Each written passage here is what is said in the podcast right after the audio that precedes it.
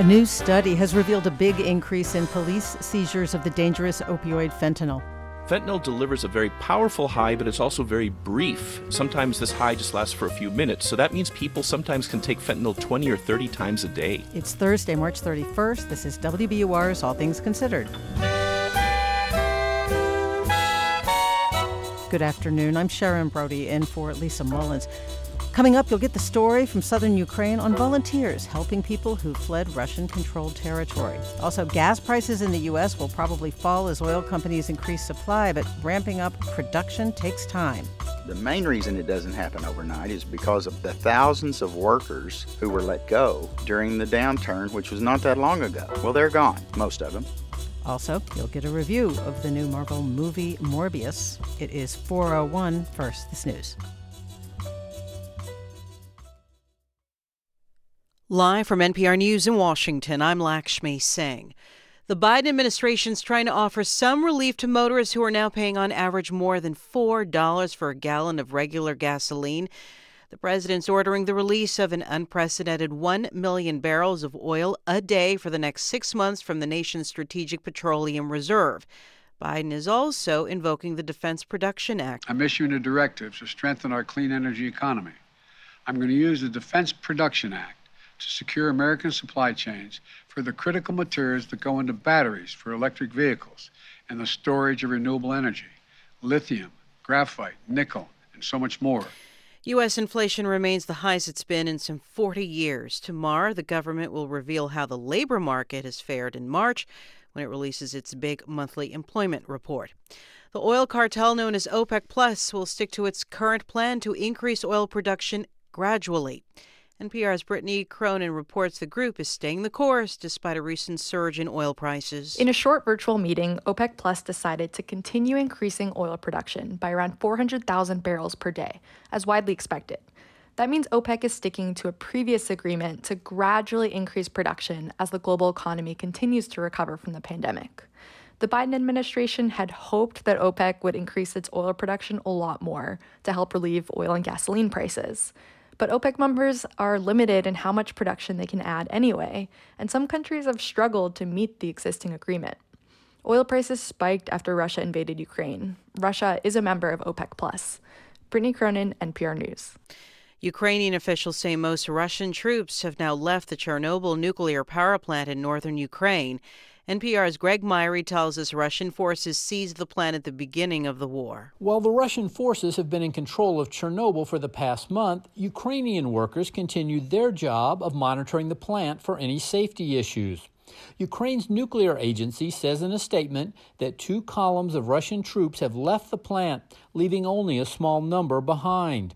At the Pentagon, a senior U.S. official describes the move as part of a broader pullback of Russian troops from areas around the capital Kiev and other parts of northern Ukraine. The Chernobyl plant, site of the world's worst nuclear disaster in 1986, is about 60 miles north of Kiev and just a few miles south of the border with Belarus. Greg Myre, NPR News, Washington. A spokesperson says CIA Director William Burns has tested positive for the coronavirus. Burns will be working from home, quarantining for five days.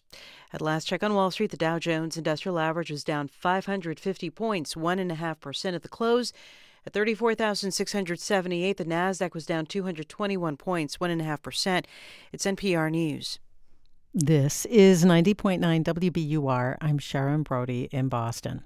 The Massachusetts State Senate has unanimously given its approval to a bill that bans discrimination based on natural hairstyles. Today's vote comes a week after the House approved the legislation. WBUR Steve Brown has more. In her very first speech as a state senator, Boston's Lydia Edwards pointed to her own natural hair and said she used to spend a lot of money to cover up what naturally came out of her own head. She said the vote tells black women how they present themselves is beautiful and they will not be expected to change their looks. You must understand what systemic racism does is not just prohibit economic opportunity and jobs or prohibit you access to housing. It diminishes the soul. It diminishes yourself of who you are because of something you cannot control. The bill will soon be sent to Governor Baker for his signature. For 90.9 WBUR, I'm Steve Brown. The Marine, the family of a Marine fatally stabbed outside a bar in Boston is planning to file a lawsuit against the establishment. Daniel Martinez was killed March 19th near the Sons of Boston, not far from Faneuil Hall. The pub's bouncer, Alvaro Larrama, has been charged with his murder. Manuel Martinez is the father of Daniel Martinez. That loss of separation that you're never going to see them again here on this earth that's where our faith comes in. And we have uh, great faith, and we believe that one day we're going to be reunited. The family's attorney says the goal of the lawsuit involves learning more about the altercation and the bar's hiring practices. The bar has not responded to WBUR's request for comment on the planned lawsuit. There's no word yet on the plan for debates in the Democratic primary for governor. Attorney General and gubernatorial candidate Maura Healey says she is committed to a pair of forums before the party's convention in June and two televised debates between the convention and the September primary.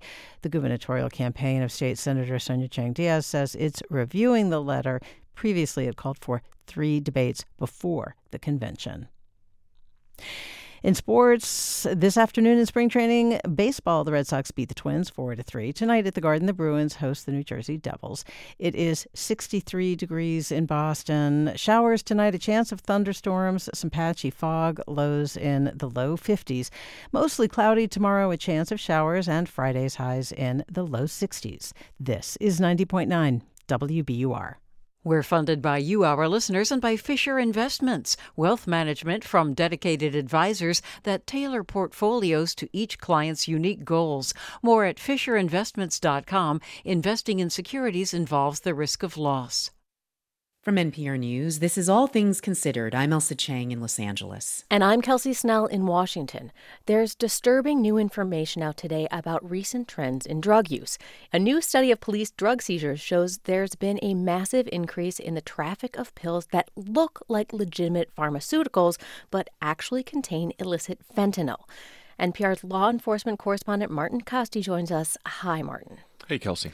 So, we've been hearing about the spread of fentanyl for at least a decade now. How much worse have things gotten? Well, so this study was done by researchers who take part in something called the National Drug Early Warning System. And what they did is they looked at drug seizures by law enforcement, which is a, usually a pretty good indirect measure of what's being sold because the cops do chemical tests on what's in the drugs. Mm. And they found that over the last four years, there's been a 50 fold increase in the number of pills that contain the powerful opioid fentanyl. That's 55 zero times more now than in early 2018. And if you want raw numbers, uh, what that means is the police seized almost 10 million of these pills last year. 50, that is a stunning figure. Are there any theories about why this is happening? Well, uh, fentanyl is a synthetic opioid, so it's cheap to make, it's easy to uh, smuggle. Uh, a very heavy user spends only about $70 a day uh, to consume that drug, but there's something else here. Uh, fentanyl delivers a very powerful high, but it's also very brief. Sometimes this high just lasts for a few minutes, so that means people are consuming it a lot more frequently. Uh, we see this increased frequency in all forms of the drug, people ingesting it, smoking it, or injecting it. And I saw that for myself recently when I was shadowing a Philadelphia transit police officer. His name is Alex Byers. He works in an area with a lot of drug use, and he told me it's been grim to see how much more frequently users there are injecting themselves now as fentanyl takes over. You know, we're, we're seeing a lot of individuals who need a lot of medical attention because their, their flesh is getting eaten away from uh, injecting themselves uh, almost to the point where they have to get their legs, arms amputated. Wow, has that been confirmed by drug abuse experts that people consume more fentanyl more often? It has. I talked to Caleb Banta-Green, who studies drug use epidemiology at the University of Washington. He wasn't part of this study, but he told me that people sometimes can take fentanyl 20 or 30 times a day. Imagine a super steep, super herky jerky roller coaster. That's what you're on if you're a regular user of fentanyl. That's a lot worse than heroin, where you might be using four or six times a day. This study highlights the growth in fentanyl pills, especially. So, why is that distinction significant? Well, the authors of the study are worried about the fact that these pills look so much like real prescription drugs like oxycodone, and some people might assume that they're safer because they're pills. But Banta-Green says you still don't know how strong one of these fake pills is going to be, and because you're taking it so often, you're just increasing your odds of an overdose. And you also have to remember that people aren't just swallowing the pills. One thing that's become really common on the West Coast Coast, for instance, is you see people smoking crushed pills off of sheets of tinfoil. In Seattle, for example, now you see scraps of tinfoil where you used to see spent needles on the ground. So, more frequent use, more odds of an overdose. Why would people prefer these fentanyl pills to other drugs? Well, there's a lot of debate right now about whether people know what they're taking, whether um, it's still accurate to say the pills are laced with fentanyl as if it's being sneaked in. It is true that some users may not know what's in there, but Caleb Green told me that he's uh, surveyed drug users, and by now most of them know that they are consuming fentanyl. These blue pills are seen as fentanyl in the street, and he says the reason people take them is that fentanyl has just become so dominant in the market. It's simply the cheapest and easiest alternative for an addict, so they take the pills despite the risks. That's NPR's Martin Kaste. Thank you. You're welcome.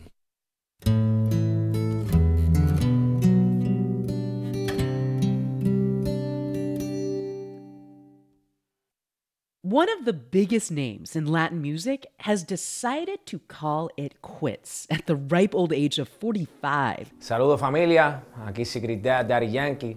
Esta carrera, que ha sido un maratón, al fin veo la meta. Reggaeton star Daddy Yankee announced what he called his retirement last week in a video released on social media.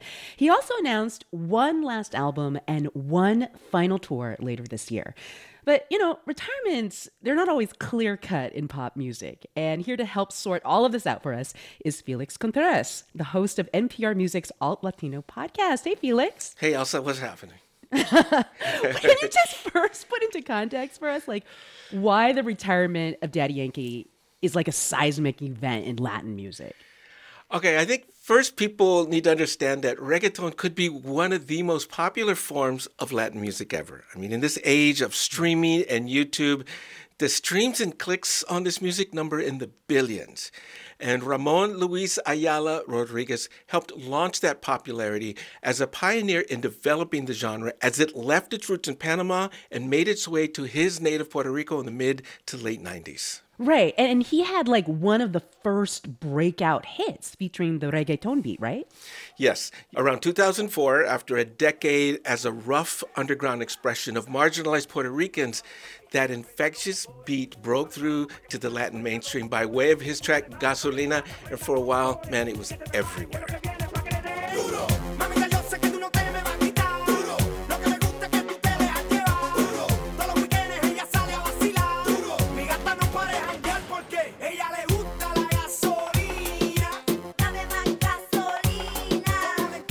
I am already dancing, Felix. That's what makes it so popular, man. It's a killer dance group. It's Yes. a dance music first and foremost. And between the 2000s and 2017, Daddy Yankee's career was a steady climb of hit records on his own, tons of collaborations with other reggaeton superstars, and seemingly endless tours of at first Latin America, then the US, and then Europe. Millions and millions of album sales, both physical product and digital sales. And not only did he become one of the most successful Latin music pop stars out there, he also helped create a demand for reggaeton that went global. Totally.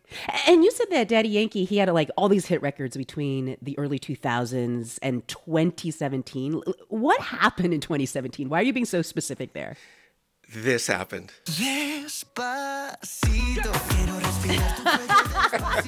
the song I will never get tired of. Never. And a whole bunch of other people around the Oh world. Oh my god, I have choreographed so many dance moves in my head listening to this song.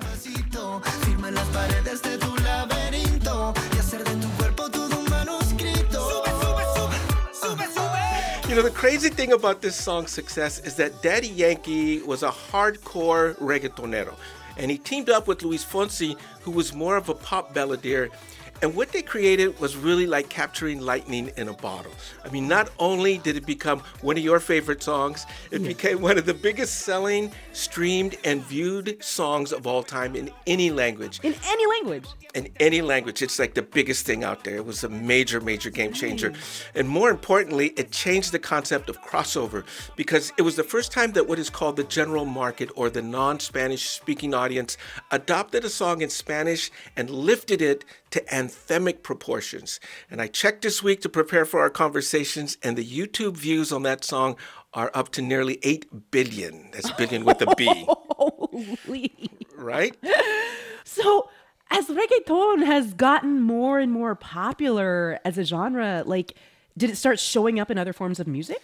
Curiously, yes. I mean, that beat, there's a beat. It goes boom, da boom, ba boom, da boom, ba boom, da boom. That form just really took off and other musicians, other genres just started adding a little bit to it, just and sometimes even the essence of it.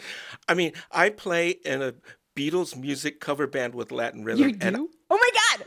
and even I threw in a little bit of reggaeton on one of our songs. That's awesome. Okay, but one of the most recent examples is from the Spanish vocalist from Spain, Rosalia. She's got a great new record out, and she's got a song called Chicken Teriyaki.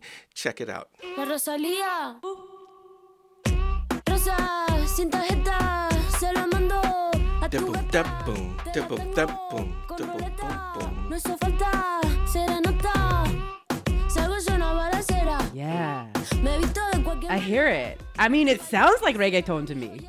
Yeah, I mean that it's that dance beat, man. It's that Yeah. above all, that seems to always have been one of the most successful things about genres, styles, fads, etc. It's that dance beat. It's got to have a dance beat. Go back as far back as swing music in the 40s, right? It's like it's dance. You can dance to it, it's gonna get popular. Totally. Okay, so you're saying Daddy Yankee wasn't just um, like a mega superstar. He became kind of this agent of cultural change. Correct.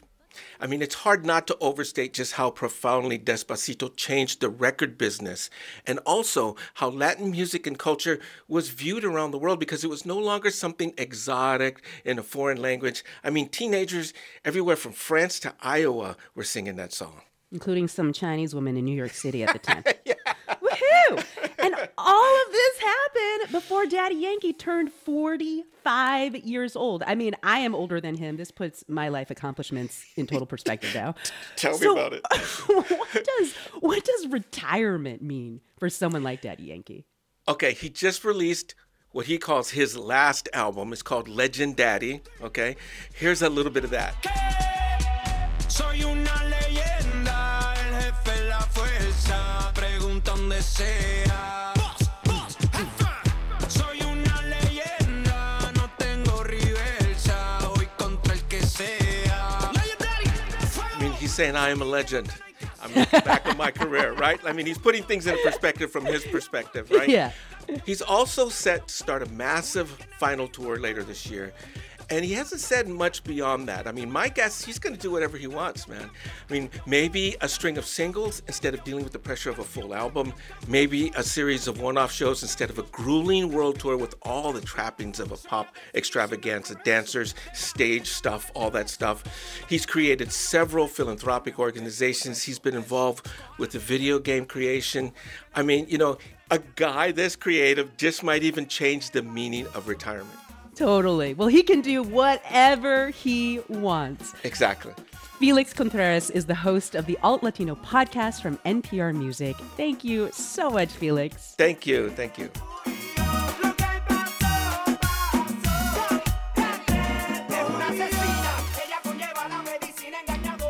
You're listening to All Things Considered from NPR News.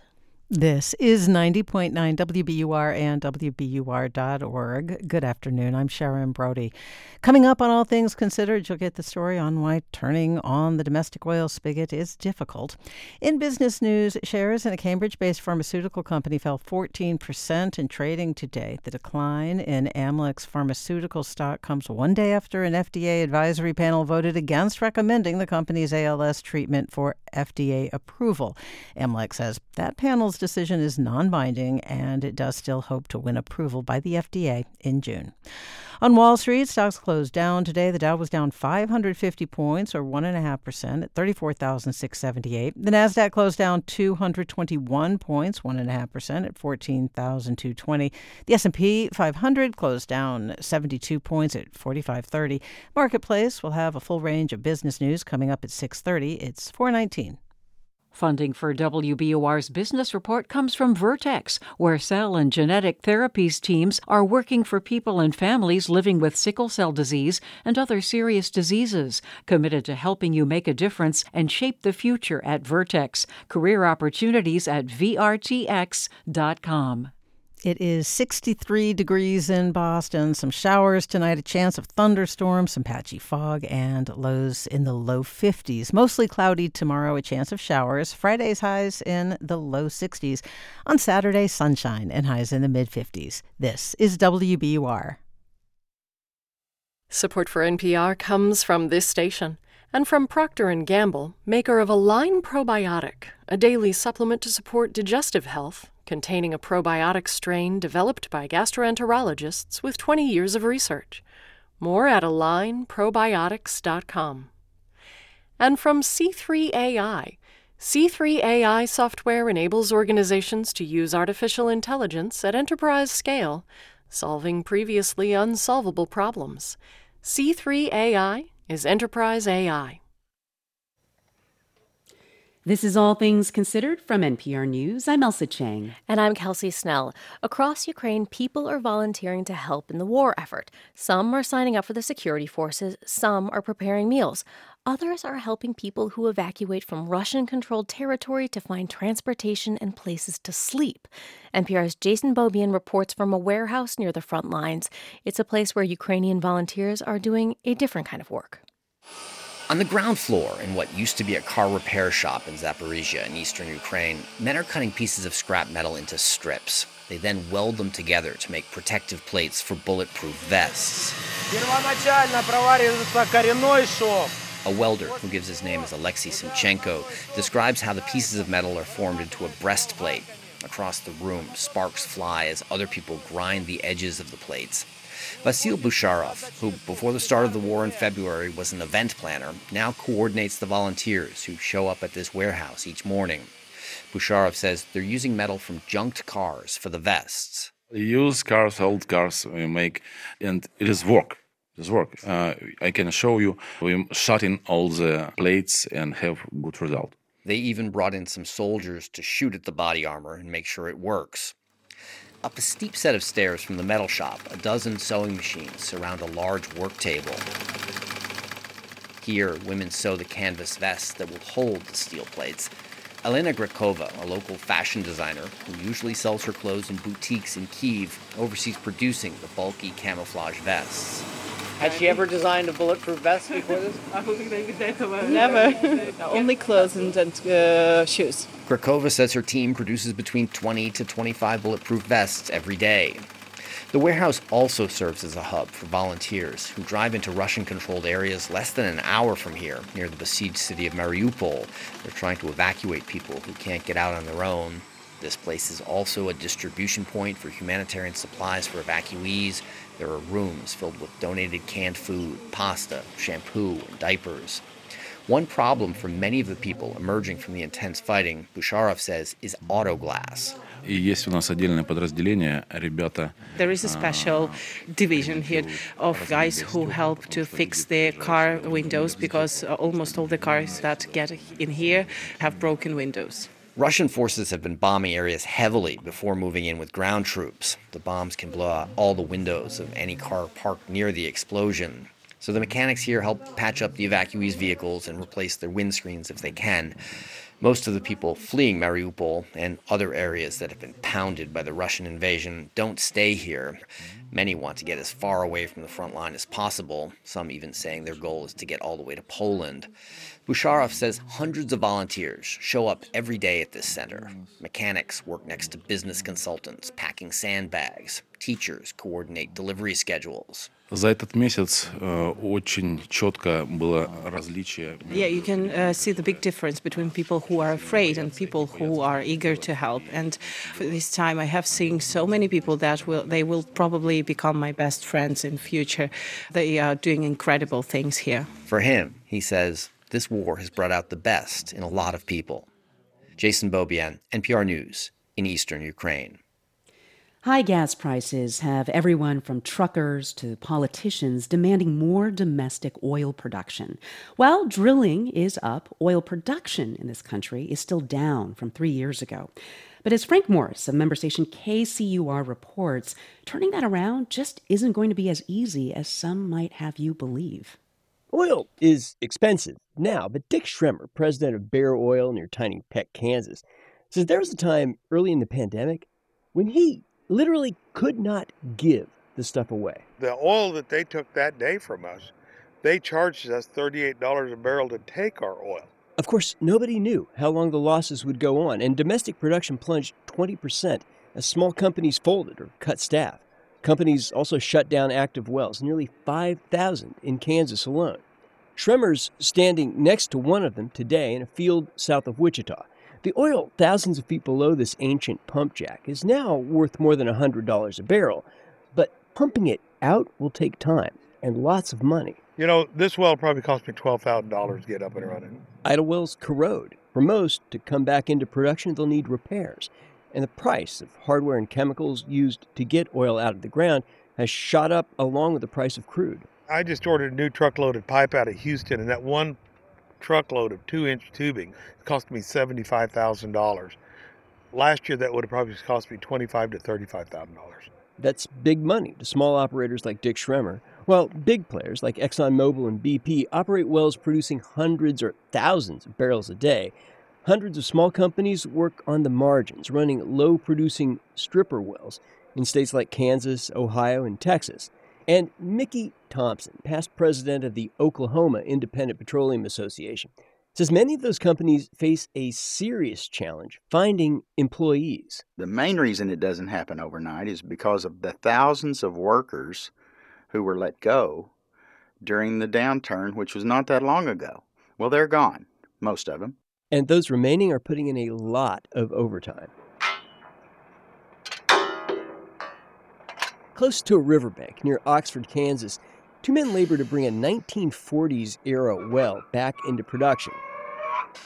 Rank crude, reeking of skunk and diesel fuel, sloshes out of an old pipe, splattering the workers as they toil in the mud, slinging heavy, four foot long wrenches and manhandling 200 pound sections of pipe.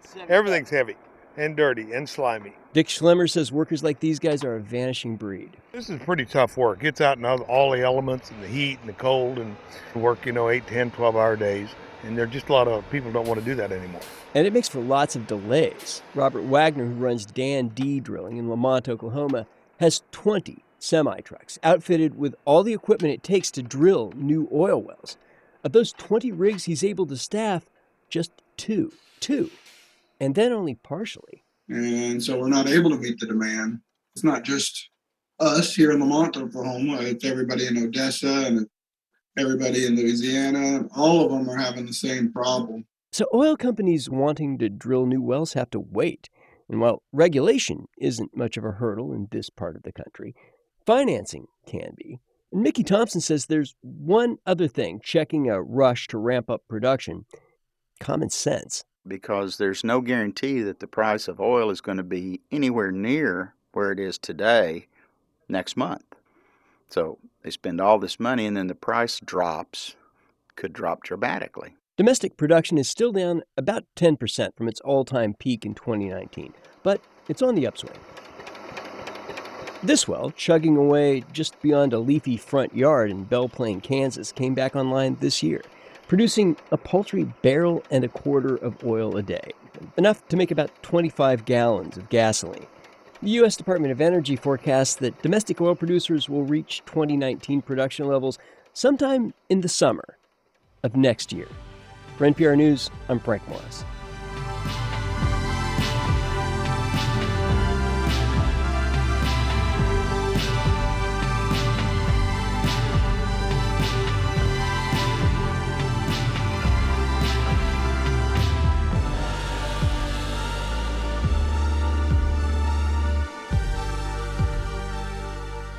This is NPR News. This is 90.9 WBUR and WBUR.org. Good afternoon. I'm Sharon Brody. It's 429. Ahead on All Things Considered, you'll get the story on how the first quarter of this year involved extreme volatility on Wall Street. Also, you'll hear about the concerns of extremism experts that a baseless QAnon conspiracy theory about pedophilia is gaining currency in the political right wing. That and more coming up on All Things Considered. It's 63 degrees in Boston, some showers and a chance of thunderstorms tonight, patchy fog, lows in the low 50s. Mostly cloudy tomorrow, a chance of showers, Friday's highs in the low 60s. We're funded by you, our listeners, and by the Mass Art Auction. Bidding is open on 325 works. Visit the exhibition in person and bid online. Learn more at massartauction.org. And the Boston Philharmonic Orchestra. Benjamin Zander leads Mahler's Third Symphony with mezzo Susan Platts on April 8th. bostonphil.org. You know, sometimes the promos just write themselves. Definitely had to keep my nose to the grindstone and use all those small business owner skills of adaptation and outside the box thinking. I'm Kai Ryssdal, a small business flour mill operator. Next time on Marketplace, flour mill, grindstone. Get it? Tonight at 6:30 on 90.9 WBUR, Boston's NPR news station. Live from NPR News, I'm Janine Herbst. The Pentagon says it's not clear that Russia's convoy of military vehicles to Kiev, which once stretched some 40 miles, even exists anymore after failing to accomplish its mission. Pentagon spokesman John Kirby. The Ukrainians uh, put a stop to the to that convoy pretty quickly um, by, by, being very nimble, um, knocking out bridges, hitting lead vehicles, stopping their movement. But I, I've, we've not seen a, an update on uh, on what uh, where those vehicles are or what they're doing at this point. The stalled convoy became a symbol of Russia's battlefield difficulties and had repeatedly been attacked by Ukrainian forces during the first weeks of the more than month long invasion. Russian President Vladimir Putin told Italy's prime minister on a call that conditions are not yet in place for a ceasefire in Ukraine or for a meeting between him and Ukrainian President Volodymyr Zelensky. NPR Sylvia Poggioli has more. Prime Minister Mario Draghi spoke with Vladimir Putin about a ceasefire in Ukraine and Putin's demand that countries he deems, quote, unfriendly pay for Russia's natural gas only in Russian currency. As for Putin's view the time is not ripe for a ceasefire or a meeting with Zelensky, Draghi says the Ukrainian president's willingness to initiate peace has been total. Draghi noted the problem so far is Russia's government has shown no desire for peace. It was only the defense of Ukraine that slowed the invasion, said Draghi. As for gas supplies, he says Putin told him current contracts remain in force and Europeans will continue to pay in euros and dollars with conversion done by Russia. Sylvia Poggioli, NPR News, Rome. Wall Street lower by the closing bell. All three major indices were down more than 1.5%. The Dow was down 550 points. The Nasdaq down 221 points. The S&P 500 down 72. You're listening to NPR News. This is 90.9 WBUR. I'm Sharon Brody in Boston. The head of a Massachusetts company that monitors wastewater for the coronavirus is calling for federal funding to expand that type of monitoring. Dr. Mariana Matus is CEO and co founder of Cambridge based BioBot Analytics. She testified before a congressional subcommittee today. The panel is looking at ways to prepare for the next phase of the pandemic. Dr. Matus says wastewater monitoring shows virus trends before problems show up in the population. It gave hospitals, especially in the Boston area where there's lots of awareness about this type of information, a two week leading time to prepare for the peak. And it was equally useful to know when the peak would happen as well as to when it would end. Matus is recommending that the federal government provide funding for states to conduct wastewater monitoring and standardize data collection methods. The average cost of heating oil in the state continues to rise. The latest survey, survey by the Massachusetts Department of Energy Resources shows the average price at 5.16 a gallon. That's 29 cents a gallon higher than last week. Boston police shot a man in Jamaica Plain early this morning during a traffic stop. The shooting occurred just before 1 a.m. in the area of Morton Street near Shattuck Hospital. Acting Boston Police Commissioner Gregory Long says the 31 year old suspect ran from the car during a traffic stop, then turned around and shot at police officers who returned fire. The suspect suffered life threatening injuries. He will be arraigned when medically possible. The four officers involved in the shooting were not injured. Advocates for transparency in government are calling on the Governor's Council to reinstate live streams of council meetings. The Governor's Council stopped broadcasting the meetings online earlier this month. Councilors have cited budget and staffing challenges for the decision. Jeff Foster is executive director of the group Common Cause Massachusetts. He says keeping a live stream is a critical service to members of the public who may not be able to attend sessions in person seniors' mobility issues, people with disabilities, parents with young children, and really the list goes on. And people deserve to know what their government is doing. The Governor's Council reviews judicial appointments and members of the state's parole board.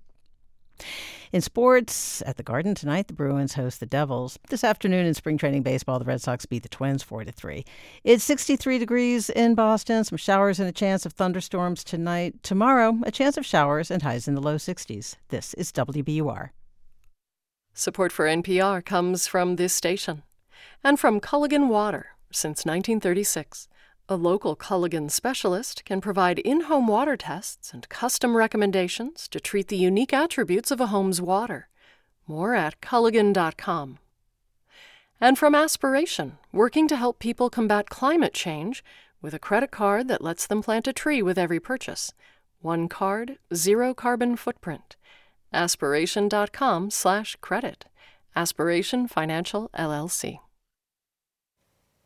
From NPR News, this is All Things Considered. I'm Kelsey Snell in Washington. And I'm Ailsa Chang in Los Angeles. It has been one of the most volatile quarters on Wall Street in recent memory. Investors are nervous about markets and the economy, and there are fears about the risk of a recession. As the first quarter of 2022 comes to a close, NPR's David Gura joins us now to explain all of this volatility. Hey, David. Hey, Ailsa. So, walk us through what's been happening here. Well, Russia's invasion of Ukraine had a profound effect on markets. The Dow fell into a correction, so did the S&P 500, and the Nasdaq dropped more than 20% from its recent high into a bear market before stocks regained ground. On top of that, we've seen some incredible volatility in commodities prices. Yes, in oil, but also in wheat and metals like nickel. Hmm. And this happened when there was already a lot of nervousness about inflation, prices surging on pretty much everything from food to clothing to cars. Well, prices have continued to climb, and we got the latest measure of that today. The inflation gauge the Federal Reserve likes to use showed prices have been rising at their fastest pace since 1982. The Fed has doubled down on its commitment to fighting inflation. It's already raising interest rates, started hiking them this month for the first time since 2018, and that stands to have a big impact on markets and the economy. Gargi Chaudhuri is an investment strategist at BlackRock, and she told me Wall Street is now gaming out what it would mean for the economy if the Fed were to decide to act even more aggressively going forward? What might the impact on growth be in the economy? What that might do to mortgage rates? The Fed is also wrestling with new economic uncertainty, the fallout from the war in Ukraine, including Ailsa higher oil prices. Yeah. Well, what has been the impact specifically from that surge in oil prices? Oil prices have skyrocketed. You look at Brent crude, the international benchmark, and it went from around $80 a barrel to almost $140 a barrel. Wow. That's the highest it's been since 2008. Of course, this is hurting regular people. You've seen it at the gas pump. I've mm-hmm. seen it at the gas pump. A gallon of regular now over 422 on average, according to AAA. That's a little less expensive than what it was earlier this month, but it's still high. Yeah. And that's what led to this big announcement at the White House today. The administration saying it will release around a million barrels a day over the next six months from the U.S. Strategic Petroleum Reserve to get more oil flowing, to try to push down prices. You know, this is the biggest release from the Strategic Petroleum Reserve ever but it is going to take some time to see what effect that's going to have and if the effect is going to be temporary. And what about the markets, David? Like, what do you think they're telling us right now? Although we've seen the stock market recover since around mid March, there are a lot of unanswered questions still. Are these gains going to hold given what's happening in Ukraine, given the challenges the Fed faces, given how much prices have continued to go up? And the big worry is is the U.S. economy headed for a recession? Uh, one potential warning sign is the sell off that we've seen in the bond market recently. You know, traditionally, bonds are a pretty good indicator of the outlook for the economy. Mm-hmm. Right now, they're flashing some warning signs there are a few positive trends I want to highlight. The labor market remains healthy. We're going to get new data on that on Friday, jobs data for the month of March. And then there are corporate profits, which have been pretty strong. And in the coming days, companies are going to give us new information on how they've navigated all these challenges, and they're going to share their forecasts for the months ahead. But all in all, Ailsa, as we start the second quarter, a lot of uncertainty remains, and markets are likely to remain volatile. Great. NPR's David Gura. Thank you so much, David. Thank you. The confirmation hearings of Supreme Court nominee Ketanji Brown Jackson have many asking why some Republican senators dwelled on her sentencing record in a small number of child pornography cases. Jackson's critics accused her of choosing more lenient sentences than the maximum punishment allowed. But extremism experts took it as a sign that a baseless QAnon narrative is creeping into the mainstream political right. NPR's Odette Yousef is covering this, and she joins me now. Hi, Odette. Hi. I should start by saying that many legal experts say Jackson's rulings were within the norm for similar cases decided by other federal judges. Now, the QAnon narrative. Can you explain what it is and where it came from? So, Kelsey, the QAnon conspiracy theory is that, you know, Democrats and Hollywood elites are running a global child sex trafficking ring, all baseless, of course. Experts point to the so called Pizzagate conspiracy of 2016 as maybe the immediate precursor to mm-hmm. this. You know, you'll remember this was this false claim that Hillary Clinton and other high ranking Democrats were running a child sex trafficking ring in the basement of a pizza parlor in D.C. And it led to violence. A man went there and he fired shots saying that he was there to save the children. Uh, but the truth is that weaponizing fears around child safety has long been in the toolkit of political movements, and it's very effective. So, what is the history there? Well, Kelsey, I've seen this theme show up in white nationalist literature that dates back to the late 70s, where you'll see threads about young white girls being trafficked by Jews with powerful connections. Um, but it was also used in the early days of conservative coalition building. Juliana Martinez is a professor at American University, and she points to a campaign in 1977 to fight a gay rights ordinance in Dade County, Florida. And the person who led that campaign was a singer named Anita Bryant. This was one of the first times that she managed to successfully bring together Catholic and Baptist groups with conservative activists claiming that the passage of this law would enable homosexuals, as that's the term she used, to quote, recruit young people, right? And the moral panic created around this language generated so much panic that the, the ordinance was retracted. And Kelsey, we've seen that narrative continue to evolve today. You know, even though gay rights have progressed, we're seeing very similar rhetoric in the campaign now against trans rights. So, if this has been a rallying cry for decades in the conservative right, why are extremism experts worried about it right now? Well, part of this is about language. You know, it's common today on far right social media channels to see people use the word pedophile freely uh, to refer to their opponents without basis. And that's really troubling to people who know the role, the history of language in dehumanizing groups of people. I spoke with Marilyn Mayo about this. She's with the Anti Defamation League. I mean, there's no clearer example than we, than what we saw during World War II, right? When the Nazis, for example, dehumanized Jews to the point where you know they were you know mercilessly killed. You know, the other concern here is simply that child trafficking narratives set the stakes so high that some people may feel justified in committing acts of political violence. So, how has all of this affected the work of trying to combat the very real and very serious problem of child trafficking? I spoke with Catherine Chen about that. Um, she's the CEO of the Polaris Project, which is a national anti trafficking organization. She says the spread of this disinformation and these conspiracy theories have harmed real efforts to address the issue.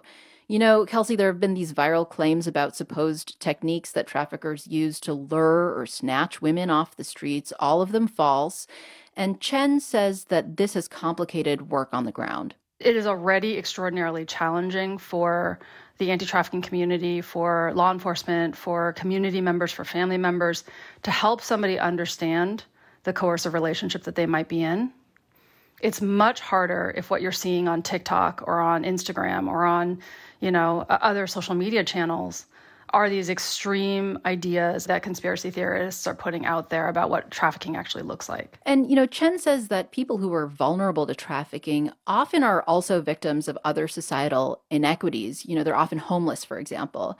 So, this hysteria around trafficking is distracting people from addressing those root causes of the vulnerabilities. That's NPR's Odette Yousef. Thanks so much for being here. Thank you. You're listening to All Things Considered from NPR News. An Australian journalist goes on trial in Beijing today. She's been accused of espionage and is one of several journalists detained as relations between Australia and China remain strained. NPR's Beijing correspondent Emily Feng brings us this report. Cheng Lei's trial began on a chilly morning with lots of police and red tape. Graham Fletcher, Australia's ambassador to China, tried to attend. I'm here to um, attend her trial if possible and support her.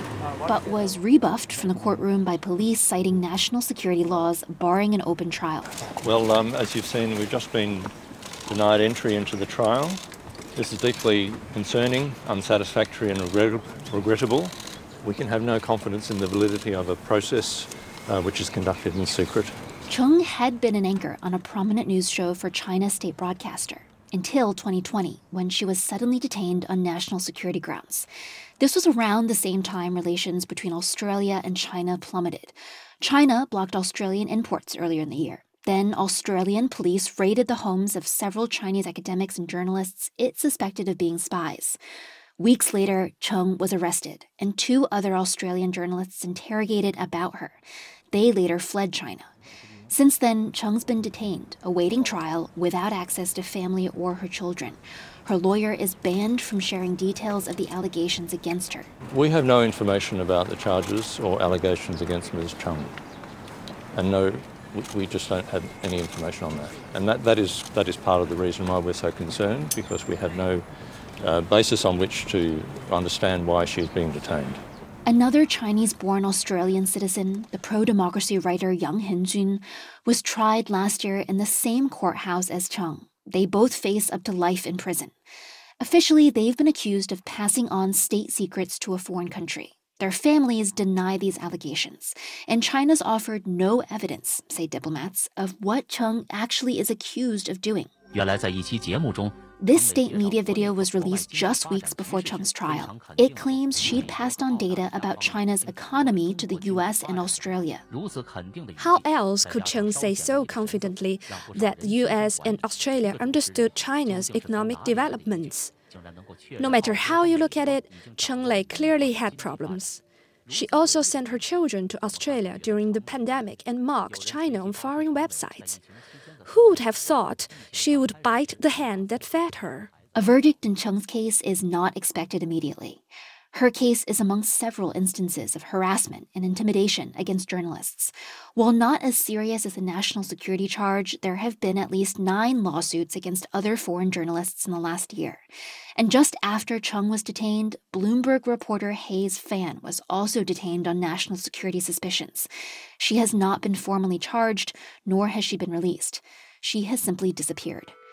Emily Feng, NPR News, Beijing.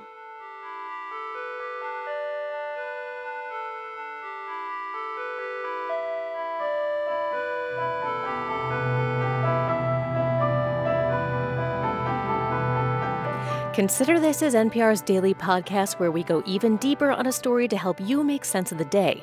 Today, a look at the overlap between environmental activism and far right extremism. Researchers say this intersection is bigger than many people realize. Why the eco fascism movement is growing today on Consider This, listen in your podcast feed.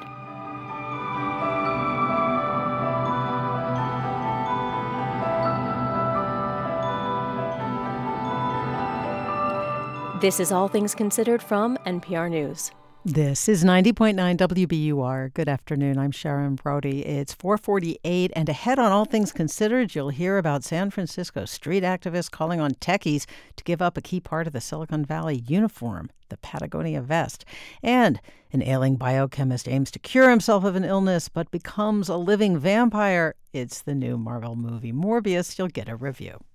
Do you have little ones in your life? Great news! The mega awesome, super huge, wicked fun podcast Playdate is returning to WBUR's City Space April 23rd and 24th. Join me, Rebecca Sheir, host of WBUR's children's storytelling podcast Circle Round, and some of our other favorite kids podcasts for live performances, music, and activities.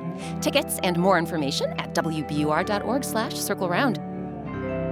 See you there. It's 63 degrees in Boston. Showers tonight, a chance of thunderstorms, lows in the low 50s. Tomorrow, a mostly cloudy Friday with a chance of showers and highs in the low 60s. This is 90.9 WBUR.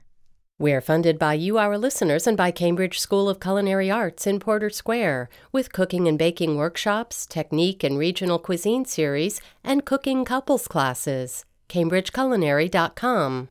Fairbank and Perry Goldsmiths in Concord, owned and operated by women designer goldsmiths, creating custom and original fine jewelry for everyday life. FairbankandPerry.com. And the Concord Museum. Experience history and art in the delightful new exhibit, Alive with Birds, William Brewster in Concord. ConcordMuseum.org. I'm Asma Khalid. As a political reporter for NPR, I talk to people around the country about their lives and their needs. And I believe there is one thing we all need a news source we trust. Tens of millions come to NPR for exactly that. When you donate your old car to this station, we'll turn it into tomorrow's news, the news you trust. Here's how. Learn more at wbur.org/cars.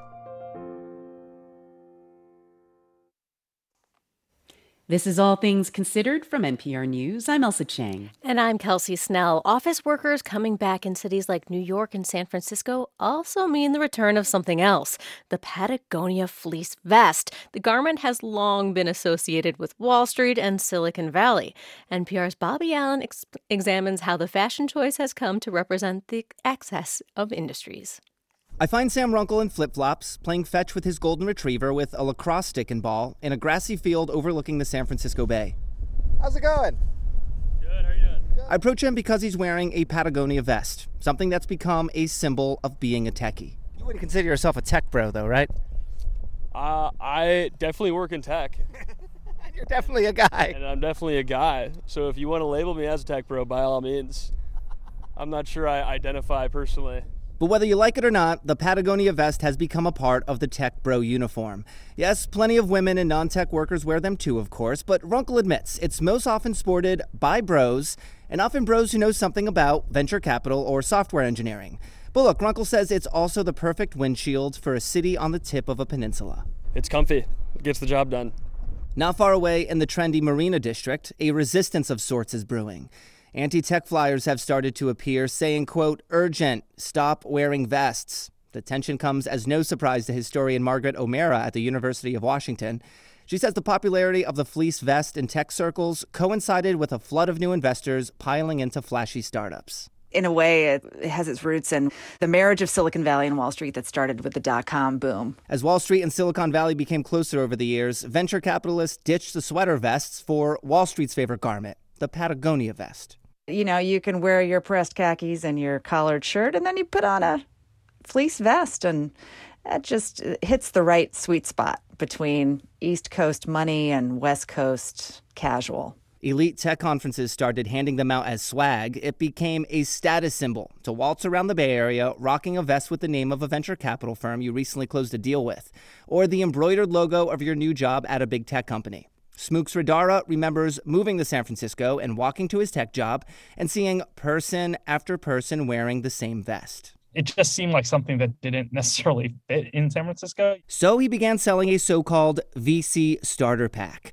It included a book by entrepreneur Peter Thiel and a gray Patagonia fleece vest in a place that's usually known for its diversity of types of people and, and, types of things that people work on everyone just ends up wearing the same outfit in this one industry. He says he's seen fewer vests with the names of companies and tech conferences of late, in part because of Patagonia. Last year, it said it would stop selling vests with corporate logos. Still, the vest uniform isn't going anywhere. On a recent afternoon in downtown San Francisco, a bunch of fintech workers are strolling about, some in their vests, like Jose Nazario. Uh, so I started two weeks ago, and in preparation, because I knew I wasn't wearing a suit, I bought three vests and I made sure not to get a Patagonia one because I didn't want to get stereotyped. So I got non-labeled vests for that reason. Yeah, okay, he might look like a tech or finance bro, but look, he says it's kind of complimentary too. His colleagues got a kick out of this. It's part of the uniform, and uh, it fits. I, I like the way vests look on me. They fit. They make my shoulders look big. I'm a guy, big shoulders help. But it's not so chic in every city. Sridhara, who made the VC starter kit, recently launched a new one for techies moving to Miami. Among the items, a fashion consultant appointment, so tech workers don't look ridiculous wearing the fleece vests with a pina colada in hand along South Beach. Bobby Allyn, NPR News, San Francisco. The Marvel Cinematic Universe's latest superhero is not, in the conventional sense, either super or a hero. His name is Morbius, and while watching his origin story, critic Bob Mondello says he couldn't escape the feeling that somewhere wires got crossed. We begin with a helicopter transporting a cage to the sort of mist shrouded isle you half expect King Kong to be inhabiting. But Michael Morbius, the passenger on the copter, is looking to capture smaller game as he approaches the mouth of a cave. He hobbles with difficulty on two crutch like canes. You need a doctor? I am a doctor. And with a glance to the copter crew, calmly slices open his hand. You're gonna run. Do it now. Bats. By which I mean he's attracting bats, not that he's gone batty, though that's kind of true too.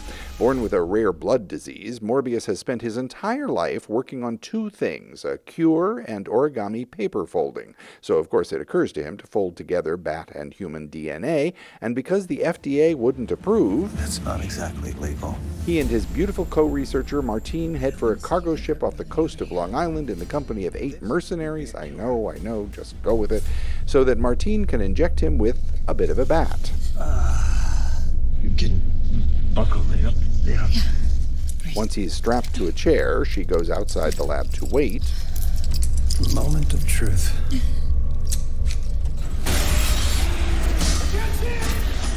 Now, let it be said that some bat bit side effects are not terrible. Bat DNA evidently gives you great cheekbones and abs, not to mention. I have increased strength and speed, some form of bat radar. But his bat radar must be off brand because he spends an awful lot of his time crashing into things, and his new fangs come with decades of decay baked in. Also, there's something inside of him. He wants to hunt and consume blood. Okay, that is a definite drawback. Now, if you're expecting a conventional Marvel movie, you should know going in that what director Daniel Espinosa and his writers have come up with is actually a horror flick. What did you do to yourself, Doctor? I wish I knew with Marvel bells and whistles. So Jared Leto's Dr. Morbius gets purplish vapor trails to go with his fang bearing snarls, while the similarly affected Hyde to his Jekyll, played by Matt Smith, gets bluish vapor trails and snappier lines. All our lives we've lived with death. Why shouldn't they know what it feels like for a change? But there isn't really a lot of tension to their story. What the hell is that thing? Or even logic. At one point, Morbius overhears some counterfeiters passing fake hundreds and commandeers their printing press to make, I think, an artificial blood machine because the technologies for fake bills and fake blood match up. Maybe works better in a comic book. Speaking of which, when the DC Extended Universe announced that Twilight star Robert Pattinson would be playing the Batman, I thought it was a fun inside joke from vampire teen to Batman. But now that I've seen Jared Leto going full Dracula in the Marvel Universe, it seems as if the casting maybe should have gone the other way round. Just accept who you are the bad guy. Bad guy, bat guy, who's to say? As the trailers reveal, another DC bat guy, Michael Keaton, shows up in his non batty, but definitely bad Marvel persona, just to mess with the heads of anyone trying to keep cinematic universes straight. No doubt bloodlines will be clarified in more robust episodes to come. Morbius being fine, but by Marvel standards, kind of anemic. I'm Bob Mondello.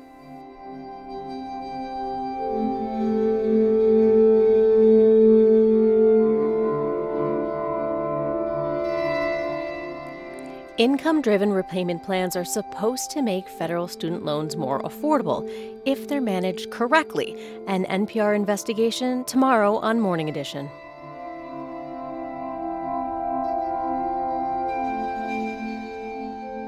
You're listening to All Things Considered from NPR News. Support for NPR comes from this station and from Hiscox, committed to helping small businesses protect their dreams. Quotes and information on customized insurance for specific risks are available at hiscox.com. Hiscox, business insurance experts. From Fidelity. With Fidelity Income Planning, Fidelity looks at how much clients saved, how much they'll need, and helps them build a plan for cash flow so they can go from saving to living. Fidelity Brokerage Services, LLC. We're funded by you, our listeners, and by Davis Malm, tax lawyers committed to your most taxing matters. Learn more at davismalm.com. D A V I S M A L M. And Cityside Subaru on Route 60 in Belmont with the all new 2022 Subaru Forester and Outback Wilderness Edition. Available now. CitysideSubaru.com.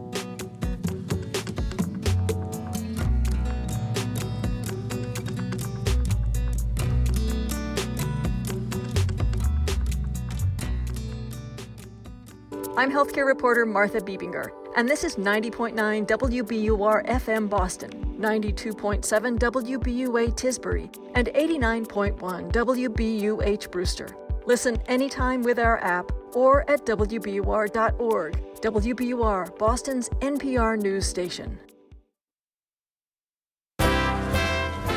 In Ukraine's capital city, some people are moving out of shelters and back into apartments.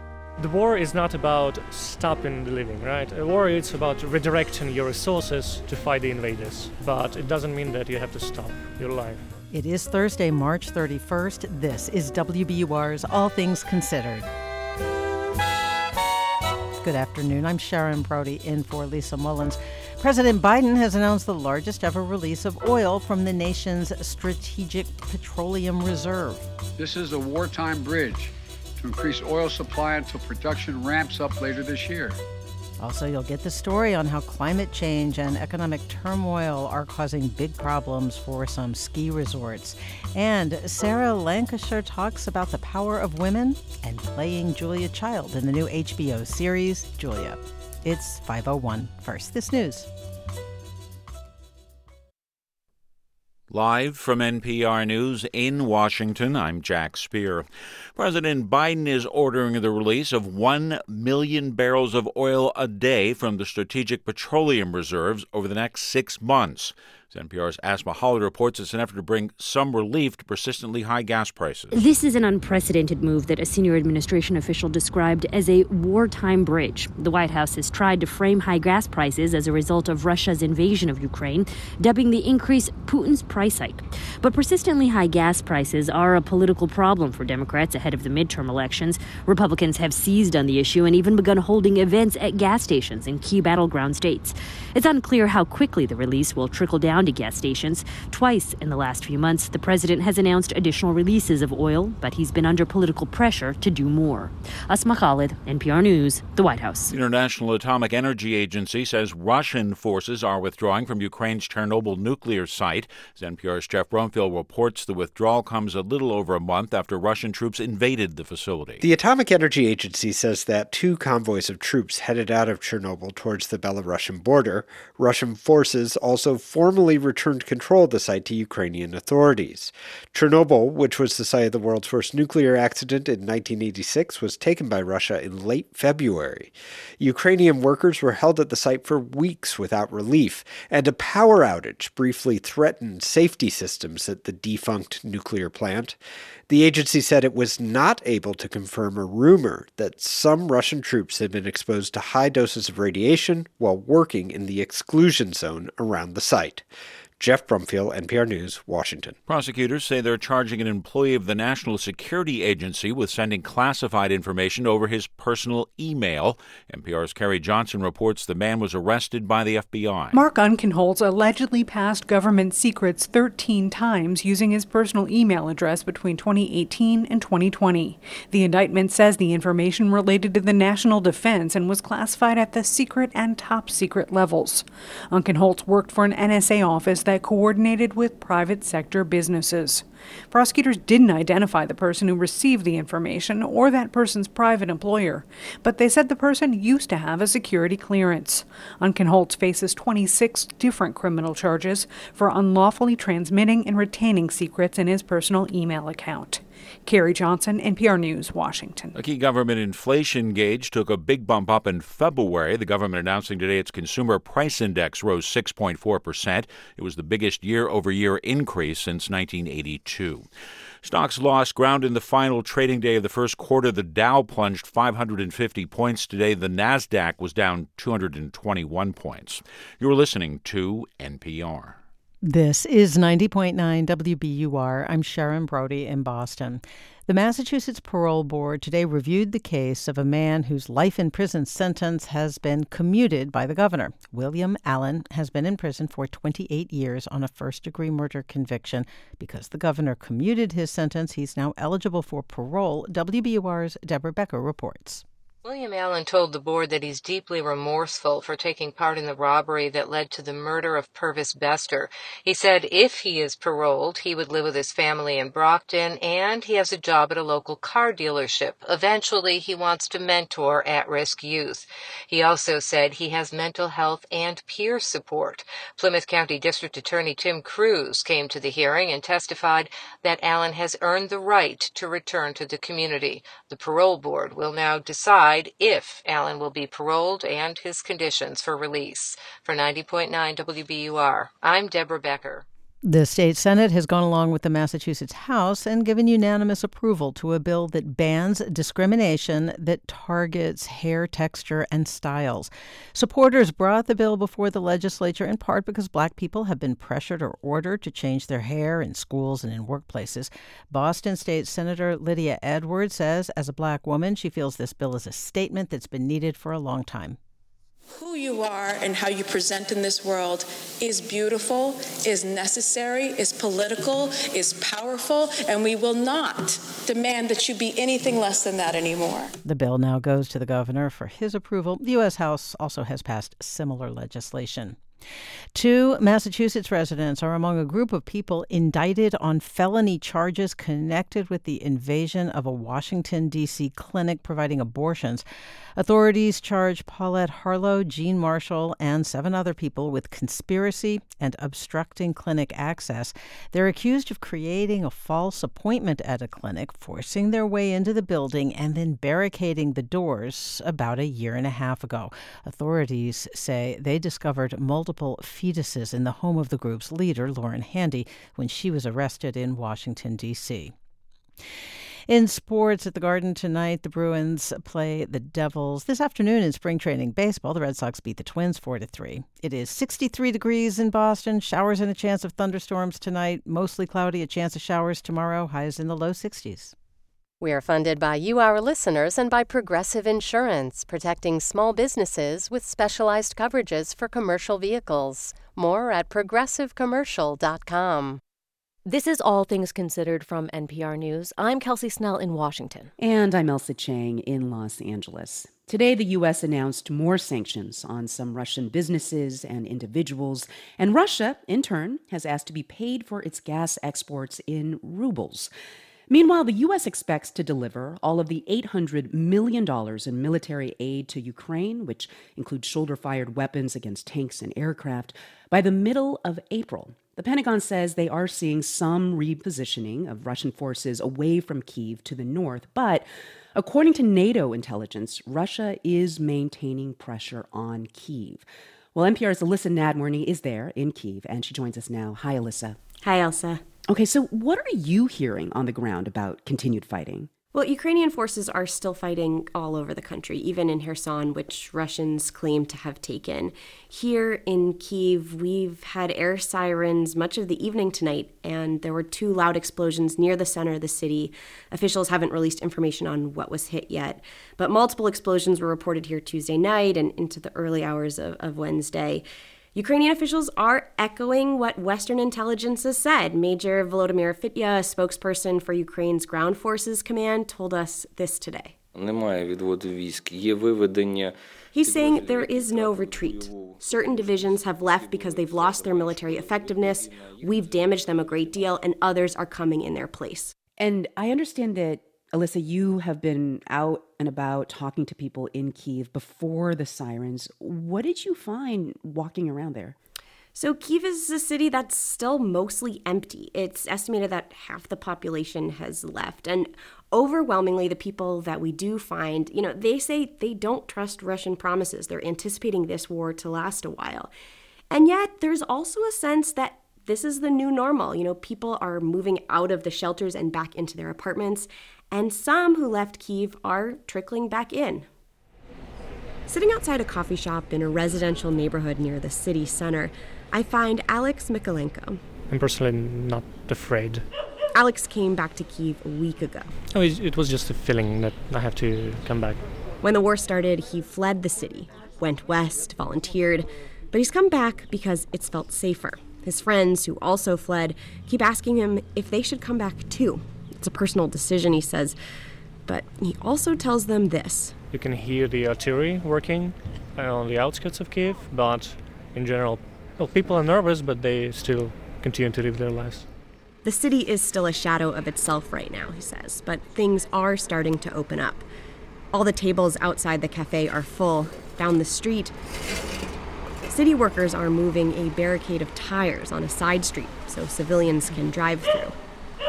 This is the sound of life coming back, you know? Uh, the uh, municipal services are working, dogs are outside, people are drinking coffee, the war is not about stopping the living, right? A war is about redirecting your resources to fight the invaders. But it doesn't mean that you have to stop your life. It's been a bit harder to adapt to this new normal for Vlada and her two year old daughter Alina. She's worried she's not being a good parent because she made the decision to stay in Kiev it was a hard decision. Leaving was scary, but so is staying. She tells me they spent the first several days of the war down in the subway and then in a shelter. Now they're back in their apartment. Sheltering in a corridor when the air alarms go off. When little Alina hears the explosions, she says boom. Ні, і, мабуть, як більше гратися, бо тому що ми дуже багато часто в перші дні була сирена, і ми дуже часто вдягали, вдягалися. She thinks it's a game, Vlada says. She's too young to understand what's going on. Vlada and her husband, they don't tell Alina otherwise. They don't want to mess with her mental health. They're on their way now to a shop to get some candy for Alina, but they won't stay away from the apartment too long. Ще says she still doesn't feel safe, but where should they go? This is their home. Elissa Nadworny, NPR News, Kiev. Leading up to the 2020 election, Facebook founder Mark Zuckerberg and his wife Priscilla Chan made a massive donation, hundreds of millions of dollars to help run voting during the pandemic. Voting officials across the country say that money saved their elections in 2020. But now, more than a dozen states have passed laws banning similar donations in the future. NPR's Miles Parks covers voting. He joins us now. Hi, Miles. Hi, Kelsey. So, about these donations, where exactly did all this money go? So, just for context, funding has been an issue in elections for years. A recent MIT study found that the U.S. spends roughly the same amount of money on elections every year as it does maintaining parking facilities. Mm. So the pandemic only exacerbated this problem that already existed and created all of these new needs, you know, ramping up vote by mail systems, needing to make in person voting safer. And while Congress did send some money at the onset of the pandemic to support election officials, it didn't send any more after the primaries, which is where Zuckerberg and his wife Priscilla Chan stepped in to help. I should note here that Meta, the company Zuckerberg founded, pays to license NPR content, and it's also worth noting that while Zuckerberg is credited with helping these election officials, the company he founded Facebook has been heavily criticized for harming democracy, for allowing misinformation to flourish. Okay, so these two gave hundreds of millions of dollars to supporting voting, but donations like this are now being outlawed in a bunch of Republican led states. So why is that happening now? So, like basically every aspect of the 2020 election, these donations have become the source of a lot of conspiracy Mhm. theorizing. Republicans have alleged that the donated money gave Zuckerberg some sort of ability to interfere in the election in favor of Democrats and Joe Biden. There's no evidence that that's the case. It is the case that a lot of this money was spent helping counties expand their vote by mail efforts and generally helping voting access, which doesn't necessarily favor Democrats, even if people like former President Trump, you know, have con- consistently claimed that it does.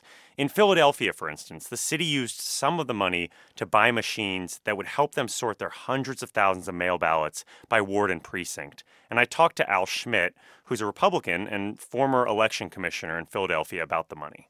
I know the benefit that that funding provided, and I cannot comprehend what a mess the 2020 election would have been if we did not have the equipment that we were able to purchase. But now, in more than a dozen states across the country, donations like this will not be allowed in future elections.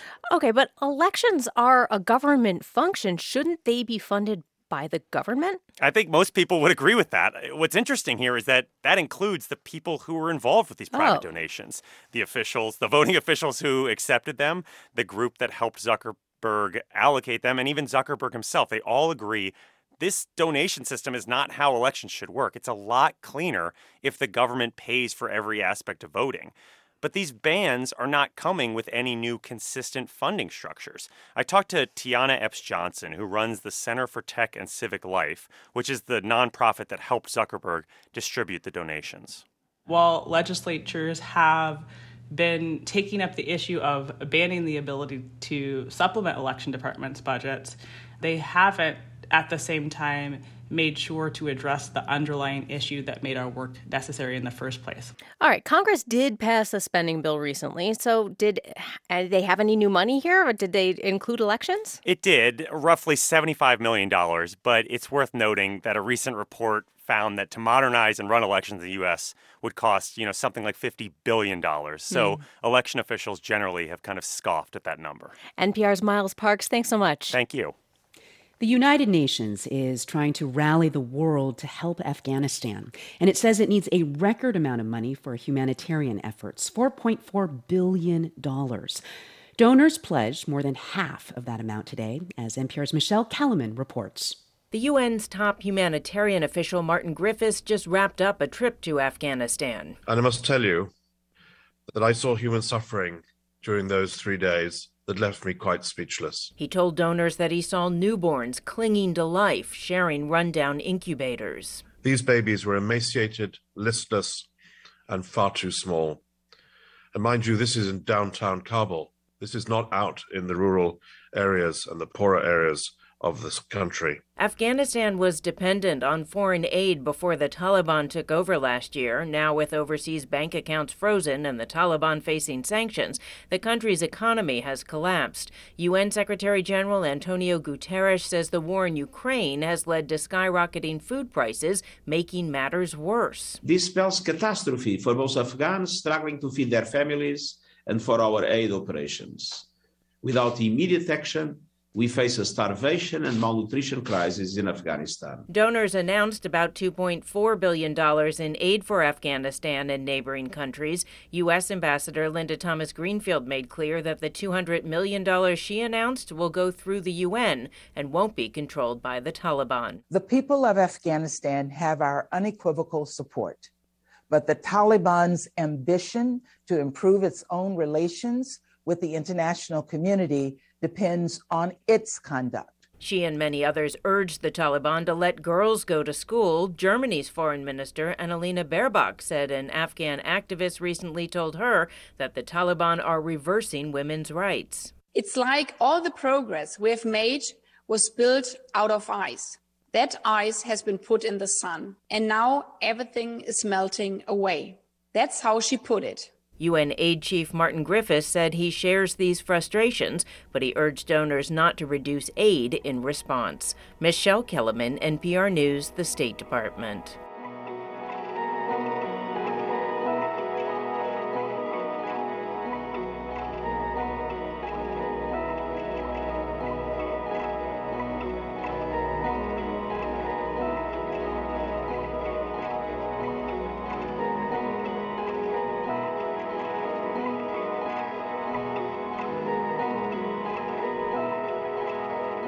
You're listening to All Things Considered from NPR News.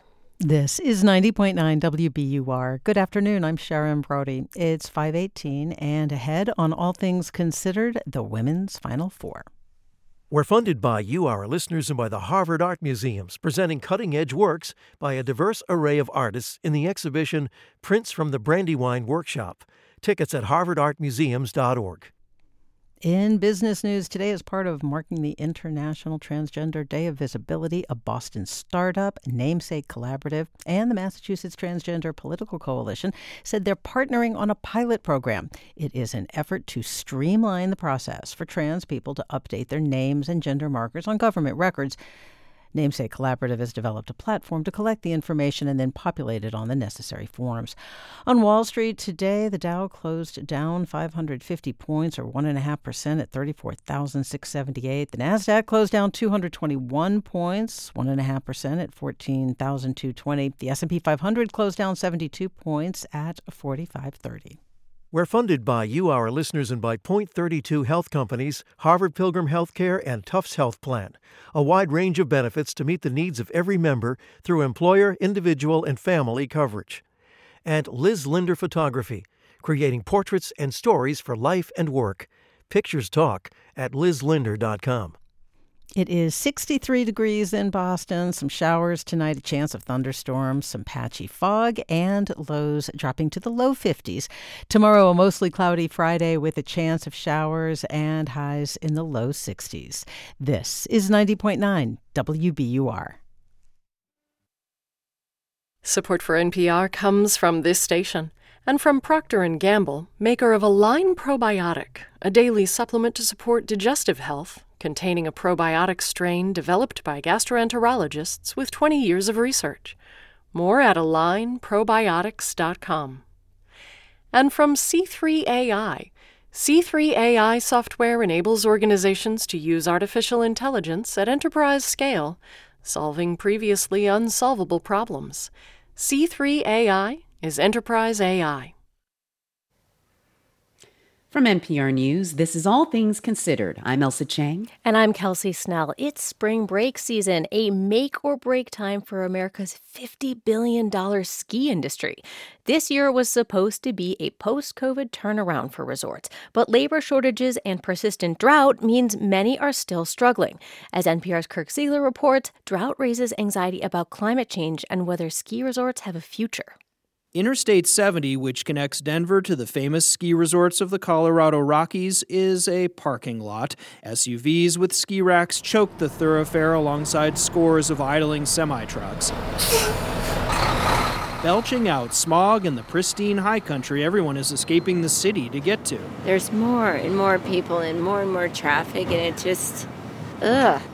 Skier and reluctant driver Aaron Walton there's too many contradictory things happening all you know it just honestly it kind of makes us sad about the future of skiing and what it's going to mean for people for the environment. That is the irony of burning fossil fuels to get to skiing that's dependent on cold snowy winters. And then there are the jet setters. Farther west at the tiny aspen airport a line of private jets queues along the runway looking at 1, 2, 3, 4, 5, 6, 7, 8, 9, 10, 11 private jets just right here. And these are big planes. These look like they could be commercial airline jets. Aspen, where old hippies and extreme skiers share the slopes with celebrities and royalty, is a familiar punching bag, and the Aspen Ski Company's Vice President of Sustainability, Auden Schendler, is used to the shots. If you're saying greed drives our industry, you're essentially attacking capitalism as a whole. We're not going to eliminate capitalism, but we could fix it. What does that look like? It would look like, for example, a national carbon tax. We're advocating for that. Schendler and company executives also convinced this valley's utility to disconnect from fossil fuel electricity, and they were the only resort to join a lawsuit defending the Biden administration's freeze on new oil and gas leasing on public land. Call us hypocrites, call us whatever you want if we're not doing that work. But don't tell me, ah, you're using carbon, therefore you can't talk. That's what the fossil fuel industry wants us to do, is to not do anything and not change the system. Getting off the Aspen Mountain gondola, skiers are greeted by a dystopian exhibit. Here, where tourists usually snap photos of the stunning vistas of the Elk Mountains, there's a gondola car lying tilted on the snow. It looks like you took a gondola cabin and put it on a hot street and it melted like a, a scoop of ice cream. It's meant to alarm Aspen's powerful and moneyed guests into action. I've always been concerned that warming would end the ski industry. It will. And by the way, yeah, we'll be the last resort standing because you and I are at 11,000 feet right now. But that doesn't help us. If the mom and pop ski resort in Jersey goes away, those are our future clients. Is the melted gondola gimmick working? Jacob Phillip, who's visiting from California, didn't notice. You know, there's a lot of uh, concerns that I have right now in life in the United States, in life in Los Angeles where we live. You know, whether my ski season gets a little bit shorter because of climate change is, you know, probably, uh, you know, may, maybe makes the top 200. I don't know if it makes the top 150. Phillip's ski season is already about a month shorter. The temperature has risen by 3 degrees Fahrenheit in the Colorado Rockies since 1980. What does that mean? Here's Ashley Perl, who's in charge of the city of Aspen's climate response. In my lifetime here in Aspen, so since 1980, we've lost 30 frozen days. So we have 30 more frost free days than we used to. The shortening winter here is so alarming that city leaders recently cited the climate crisis as one reason for temporarily banning all new residential construction. A perennial controversy is that many of this town's workers have to commute in to build and maintain luxury, energy sucking homes that are empty most of the year. Our workforce comes from a long way away to keep this town running. That comes with emissions from traffic and our visitors come on their private jets, which has a lot of emissions associated with it. And that's always been the dichotomy of Aspen. But with the affordable housing crisis colliding with climate anxiety, things have felt especially tense here this winter. It's very scary for a lot of people. Tim Mooney has also lived in Aspen for most of his life. Skiing is going to change. The planet is going to change. And the guys who are stealing all the money that have the private jets that live in the castles aren't going to give a because they have staff and they can go to wherever the weather is. Mooney says the ultra wealthy will just go somewhere else when climate change ends skiing in Colorado, leaving locals to worry about the future of their snow dependent towns. Kirk Siegler, NPR News, Aspen. Over the last two years, we have been remembering some of the nearly 1 million people who have died of COVID 19 in the U.S. People like Chris Gegwich. Chris lived in Long Island with his wife Michelle and their two sons, Nate and Quinn. Michelle says one of the things she loved most about Chris was his mind. Brilliant. Chris was brilliant, very accomplished attorney, and um, also loved ska music. I remember being at concerts with him, and you could just find him. He was giant. He was 6'4, probably 300 pounds, always looked nice so handsome, but a big teddy bear because he wasn't a tough guy. He was kind. In addition to being a ska superfan, Michelle says Chris was a voracious reader who had a vast depth of knowledge across a wide range of subjects. But his favorite thing in the world was dinosaurs. He had an extensive, extensive dinosaur collection, thousands and thousands. He had fossils. We would go to the Museum of Natural History. As a father, Chris made sure to share his endless curiosity with his sons. He instilled in them this childlike wonderment to see what else is out there. He had high expectations and I think it really taught the boys that sense of discipline and the importance of taking pride in what you do. In mid March 2020, Chris fell ill with COVID while on vacation with his brothers in Key West. Unable to fly home, Chris and his brothers decided to drive. After they got back to New Jersey, Michelle took Chris to the doctor then the hospital. So I pulled out at the circle at Huntington Hospital and dropped him off because we weren't allowed to go in with him. So that was the last time I was with him when he was conscious. Chris's condition continued to worsen, and after nearly a month in the hospital, a nurse called Michelle and urged her to come as soon as possible. By the time I got to the hospital, he had already passed away, but they let me go in with him, and I got to stay with him for a few hours, just trying to wrap my head around the fact that he was 50 and he was gone. Michelle says that losing Chris left her heartbroken, and the ongoing pandemic has only made the loss harder. The most challenging part of losing a loved one to COVID is that it's all that's in the news, right? So now for two years, we can't get a break. Still, Michelle says she does appreciate it when people acknowledge and validate her grief. It's not linear. There's going to be hard days and not hard days, and give people space to say, Do you want to talk about Chris? and then just listen, right? Because you can't fix it, you can't wish it away. It's just holding space. Chris Gegwich, attorney, ska lover, dinosaur fanatic, husband, and father, died on April 10, 2020. He was 50 years old. To honor his memory, his family created the Christopher Gegwich Foundation, which supports academic scholarships at institutions important to Chris and his family. If you would like us to memorialize a loved one you have lost to COVID 19, find us on Twitter at NPRATC. There's a pinned tweet at the top of the page. This is NPR News. This is 90.9 WBUR. Good afternoon. I'm Sharon Brody. It's 529 and coming up on All Things Considered, taking another look at the great relocation with many people now able to do their jobs remotely. Cities across the U.S. are using a range of perks in an attempt to lure workers. Also, you'll get the story on President Biden's announcement of the largest ever release of oil from the Strategic Petroleum Reserve. That and more ahead on All Things Considered. It is 63 degrees in Boston, and tonight some showers and a chance of thunderstorms, some patchy fog around, lows overnight in the low 50s.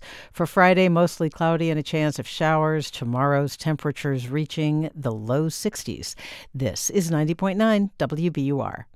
We're funded by you, our listeners, and by EF Gap Year, offering short term summer programs abroad for students who want to get out and experience the world through hands on learning. More at efgapyear.com.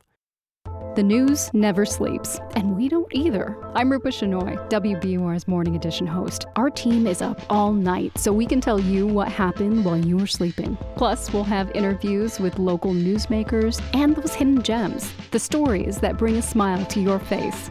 Join me weekdays for Morning Edition starting at 5 a.m. on 90.9 WBUR, Boston's NPR news station. Let's make mornings better. Live from NPR News, I'm Janine Herbst. In a bid to control soaring gas prices, President Biden is ordering the release of 1 million barrels of oil a day from the nation's Strategic Petroleum Reserve for the next six months.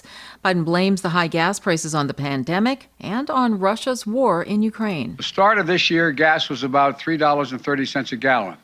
Today, it's about averaging 420, 422. It's higher in many states nearly a dollar more in less than three months. And the reason for that is because of Putin's war. Though it's not clear if or how much gas prices will drop as a result, prices spiked at the US, as the U.S. and allies imposed steep sanctions on Russia over its invasion of Ukraine. Biden also says oil companies are focused on profits instead of putting out more barrels. NATO Secretary General says he doesn't see evidence that Russia is making good on its claims of scaling back military actions in Ukraine.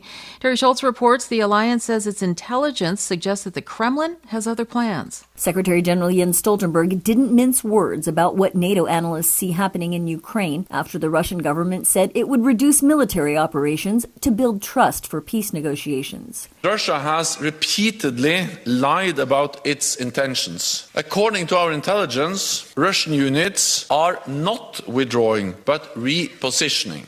Russia maintains pressure on Kiev and other cities. So we can expect additional offensive actions. Stoltenberg says instead of pulling out, it appears Moscow is resupplying and reinforcing its presence in eastern Ukraine, where the Kremlin has supported separatists since illegally annexing Crimea in 2014.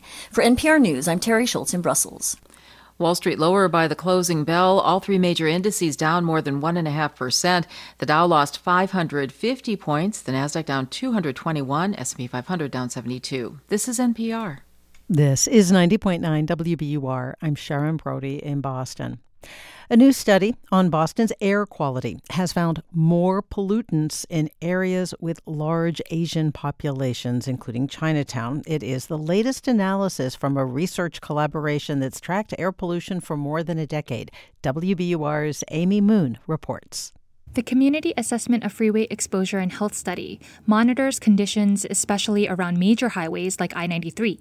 Its new analysis finds a high concentration of ultra-fine particles in the air downtown, where there are large Asian American communities, compared to areas farther away from Boston city center.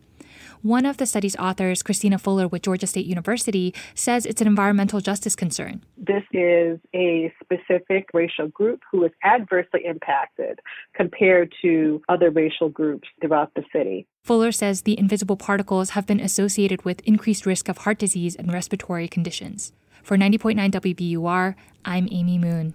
The family of a Marine fatally stabbed outside a bar in Boston is planning to file a lawsuit against the establishment. Daniel Martinez was killed March 19th near the Sons of Boston, not far from Faneuil Hall. The pub's bouncer, Alvaro Larrama, has been charged with his murder. Manuel Martinez is the father of Daniel Martinez. That loss of separation that you're never going to see them again here on this earth that's where our faith comes in. And we have uh, great faith, and we believe that one day we're going to be reunited. The family's attorney says the goal of the lawsuit involves learning more about the altercation and the bar's hiring practices. The bar has not responded to WBUR's request for comment on the planned lawsuit. The gubernatorial campaign of State Senator Sonia Chang Diaz is criticizing her Democratic gubernatorial primary rival, Attorney General Maura Healey. Chang Diaz is calling for three debates before the party's convention in June. Today, Healey said she is committed to taking part in two forums before the convention and two debates after the convention. Chang Diaz accuses Healey of dodging debates and says forums are not a replacement for debates. Healey's campaign says both types of events offer important opportunities for voters to hear from candidates. It's 534. We're funded by you, our listeners, and by Semester Off, an education and wellness program in Wellesley helping college students get back on track through academics, executive functioning coaching, and yoga. SemesterOff.com. It's 63 degrees in Boston. Showers tonight, a chance of thunderstorms, lows in the low 50s. Tomorrow, mostly cloudy, a chance of showers, and highs in the low 60s. This is WBUR. Support for NPR comes from this station and from Dataiku, a platform for everyday AI to help organizations make AI part of their daily business, designed to elevate people, teams, and companies. D-A-T-A-I-K-U.com. And from Procter & Gamble, maker of Nervive Nerve Relief. Nervive is designed to reduce occasional nerve aches, weakness, and discomfort in hands or feet. Learn more at nervivehealth.com. From NPR News, this is All Things Considered. I'm Kelsey Snell in Washington. And I'm Ailsa Chang in Los Angeles. President Biden is ordering 1 million barrels of oil per day to be released from strategic reserves every day for the next six months. His announcement comes as Democrats face mounting political pressure to do something about consistently high gas prices. NPR White House correspondent Asma Khalid is covering this story and joins us now. Hey, Asma. Hi, Ailsa. So, what exactly is the president ordering here to make all of this happen? Well, as you mentioned, he is authorizing the largest release of oil from the Strategic Petroleum Reserve in U.S. history. The scale and duration has never been done before. Uh, in total, we're talking about 180 million barrels of oil over the next 180 days. Wow. And, and just for some perspective, I mean, that is more than three times the size of the last big release. The White House is really trying to frame this all as a wartime bridge. You know, in the last few months, gas prices have gone up by about a dollar a gallon, Mhm. and sanctions over the war in Ukraine have really hit the oil market. Um, Biden has been trying to pin the blame on greedy corporations and Russian President Vladimir Putin. You know, I have heard Biden deliver a number of speeches in recent weeks about the war in Ukraine, but this one sounded different because of something he kept saying. As Russian oil comes off the global market, supply of oil drops and prices are rising. Now Putin's price, price hike is hitting Americans at the pump. Putin's price hike. And Yeah. The president referred to Putin by name 14 times in this speech. Wow, 14 times. Okay. Well, how much of an impact, Asma, could a release of oil on this scale have? I will say that is really unclear at this point. Uh, the president told reporters that prices could come down 10 to 35 cents a gallon, but White House advisors wouldn't really hazard a guess, at least not publicly. So I decided to pose this question to a couple of outside experts. Jason Bordoff was involved in tapping oil reserves in 2011 with the Obama White House.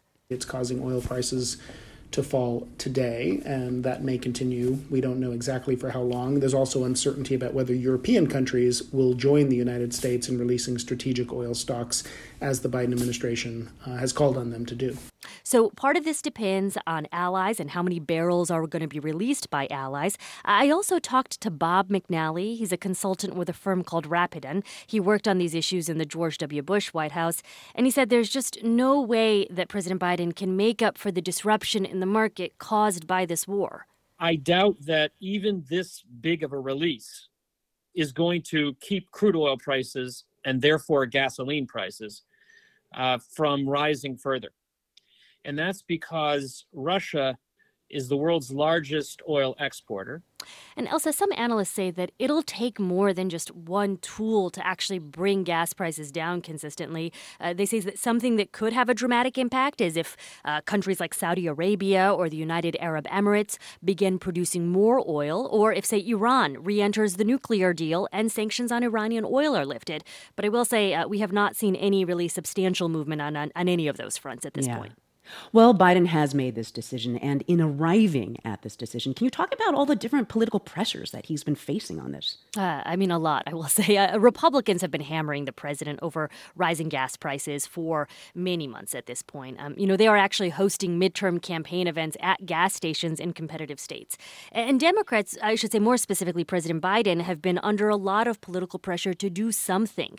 Uh, the last two times that this administration released millions of barrels of oil from reserves in just the last couple of months, it has not actually had a measurable Im- impact uh, on prices. But for months, Democratic analysts have told me that the president needs to look like he's trying. That is NPR White House correspondent Asma Khalid. Thank you, Asma. Happy to do it.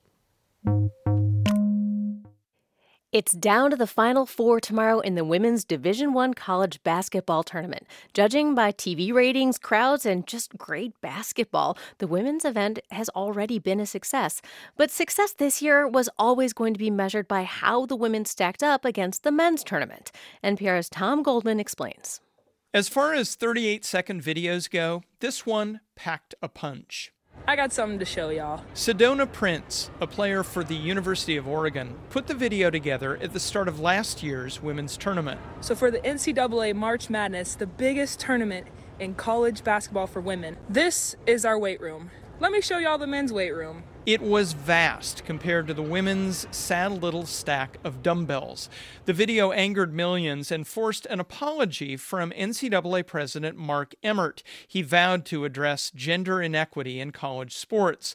A months long investigation confirmed the NCAA prioritized the wildly popular and lucrative men's tournament over everything else and undervalued the women's tournament. It set up this year's women's event as a test of whether fixes were happening, and the results are mixed. At last weekend's regional competition in Spokane, Washington, one obvious sign of change was right there at center court the words March Madness, words and branding historically used only in the men's tournament. This year, the women were allowed into the exclusive March Madness Club. In Spokane, players Lexie Hull from Stanford and Maryland's Katie Benzan talked about the new optics. One thing coming into the gym today, we were mentioning how the signage this year seems like definitely improved. You know, it's great to see March Madness up on there and just equal playing field for both the women's tournament and the men's. Nailed it. Great job, Katie. Despite Benzan's support from her Australian teammate Chloe Bibby, Stanford head coach Tara Vanderveer thinks the NCAA still hasn't nailed the important stuff. Similar branding and gift bags and food are nice, Vanderveer says, but important structural and financial differences remain. The men's tournament has a standalone and lucrative TV contract. It helps pay huge amounts to college conferences with teams in the men's tournament. The payments are called units.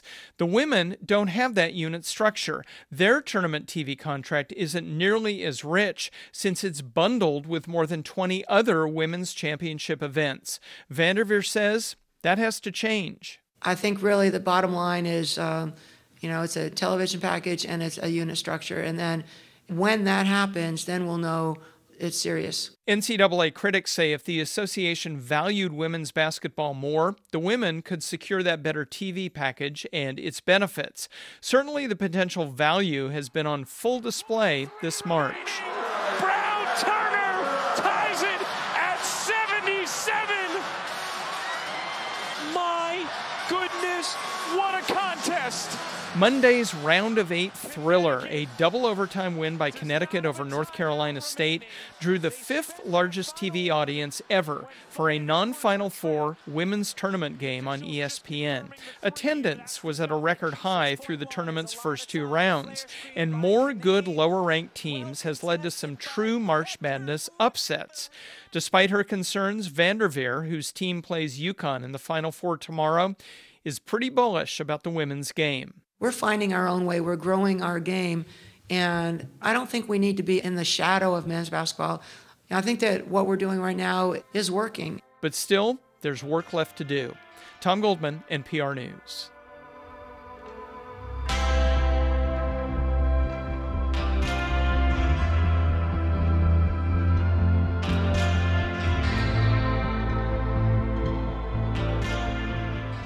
You're listening to All Things Considered from NPR News. Many workers now have the ability to work remotely, and cities across the country have been trying to attract these workers with cash and other perks.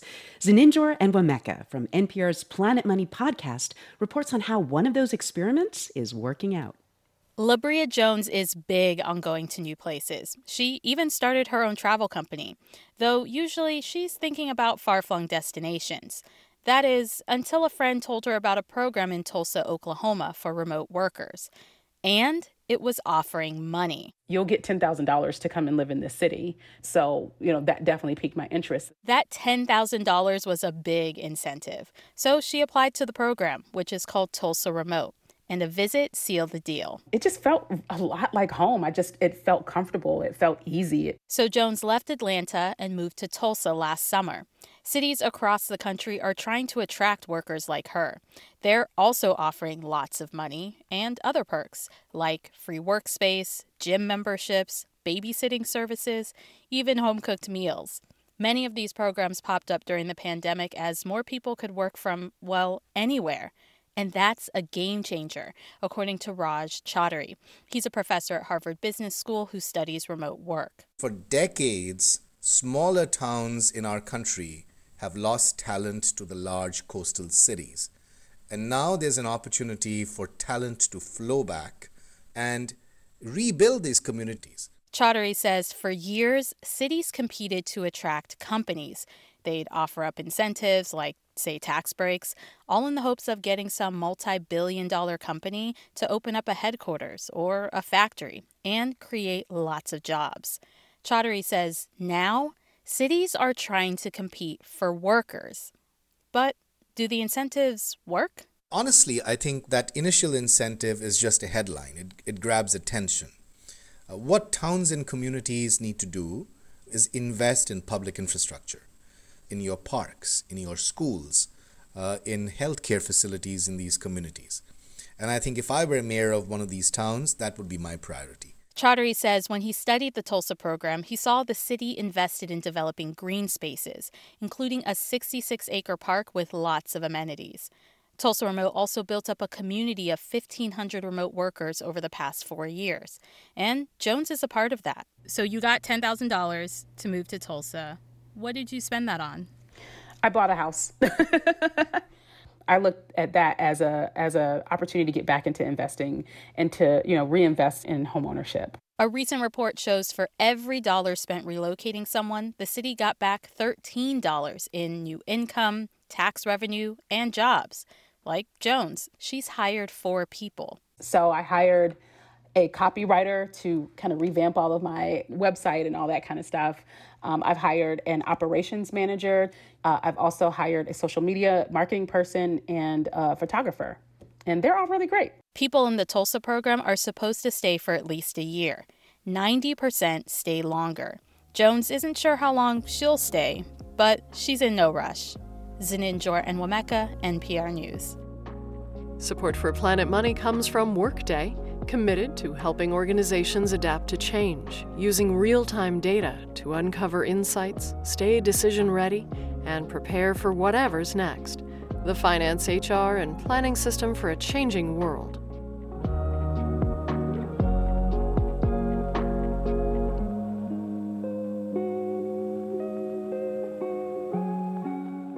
You're listening to All Things Considered. This is 90.9 WBUR. Good evening. I'm Sharon Brody. It's 548. And coming up on WBUR's All Things Considered, Sarah Lancashire discusses her portrayal of Julia Child in HBO's new series, Julia. That and much more ahead on All Things Considered. A lot of us talk to our cars when we're driving. In my case, it's mostly me saying, Come on, come on, come on, please start. If your car's like that, then maybe it's time for a new conversation. I'm Glenn Washington from Snap Judgment. Let's talk about donating your car, your old or unwanted car, whatever it is. It can be turned into Morning Edition, Wait, Wait, or Snap Judgment. Trust me, your car will understand. Here's how. Just go to WBUR.org. It is 63 degrees in Boston, some showers overnight, a chance of some thunderstorms, some patchy fog around, and lows in the low 50s. A mostly cloudy Friday, a chance of some showers tomorrow, and mild highs in the low 60s. Saturday, you can expect sunshine with temperatures in the mid 50s, and looking ahead to Sunday, a chance of rain and highs in the low 50s. This is 90.9 WBUR. I'm Tiziana Dearing. Tonight on Radio Boston, there has been a bit of a food fight between Boston Mayor Michelle Wu and some North End restaurant owners over outdoor dining fees. Beyond the trash talk, there is a lot on the table here and a lot at stake. It's complicated. We'll talk about it. That's Radio Boston tonight at 10, only on 90.9 WBUR, Boston's NPR news station.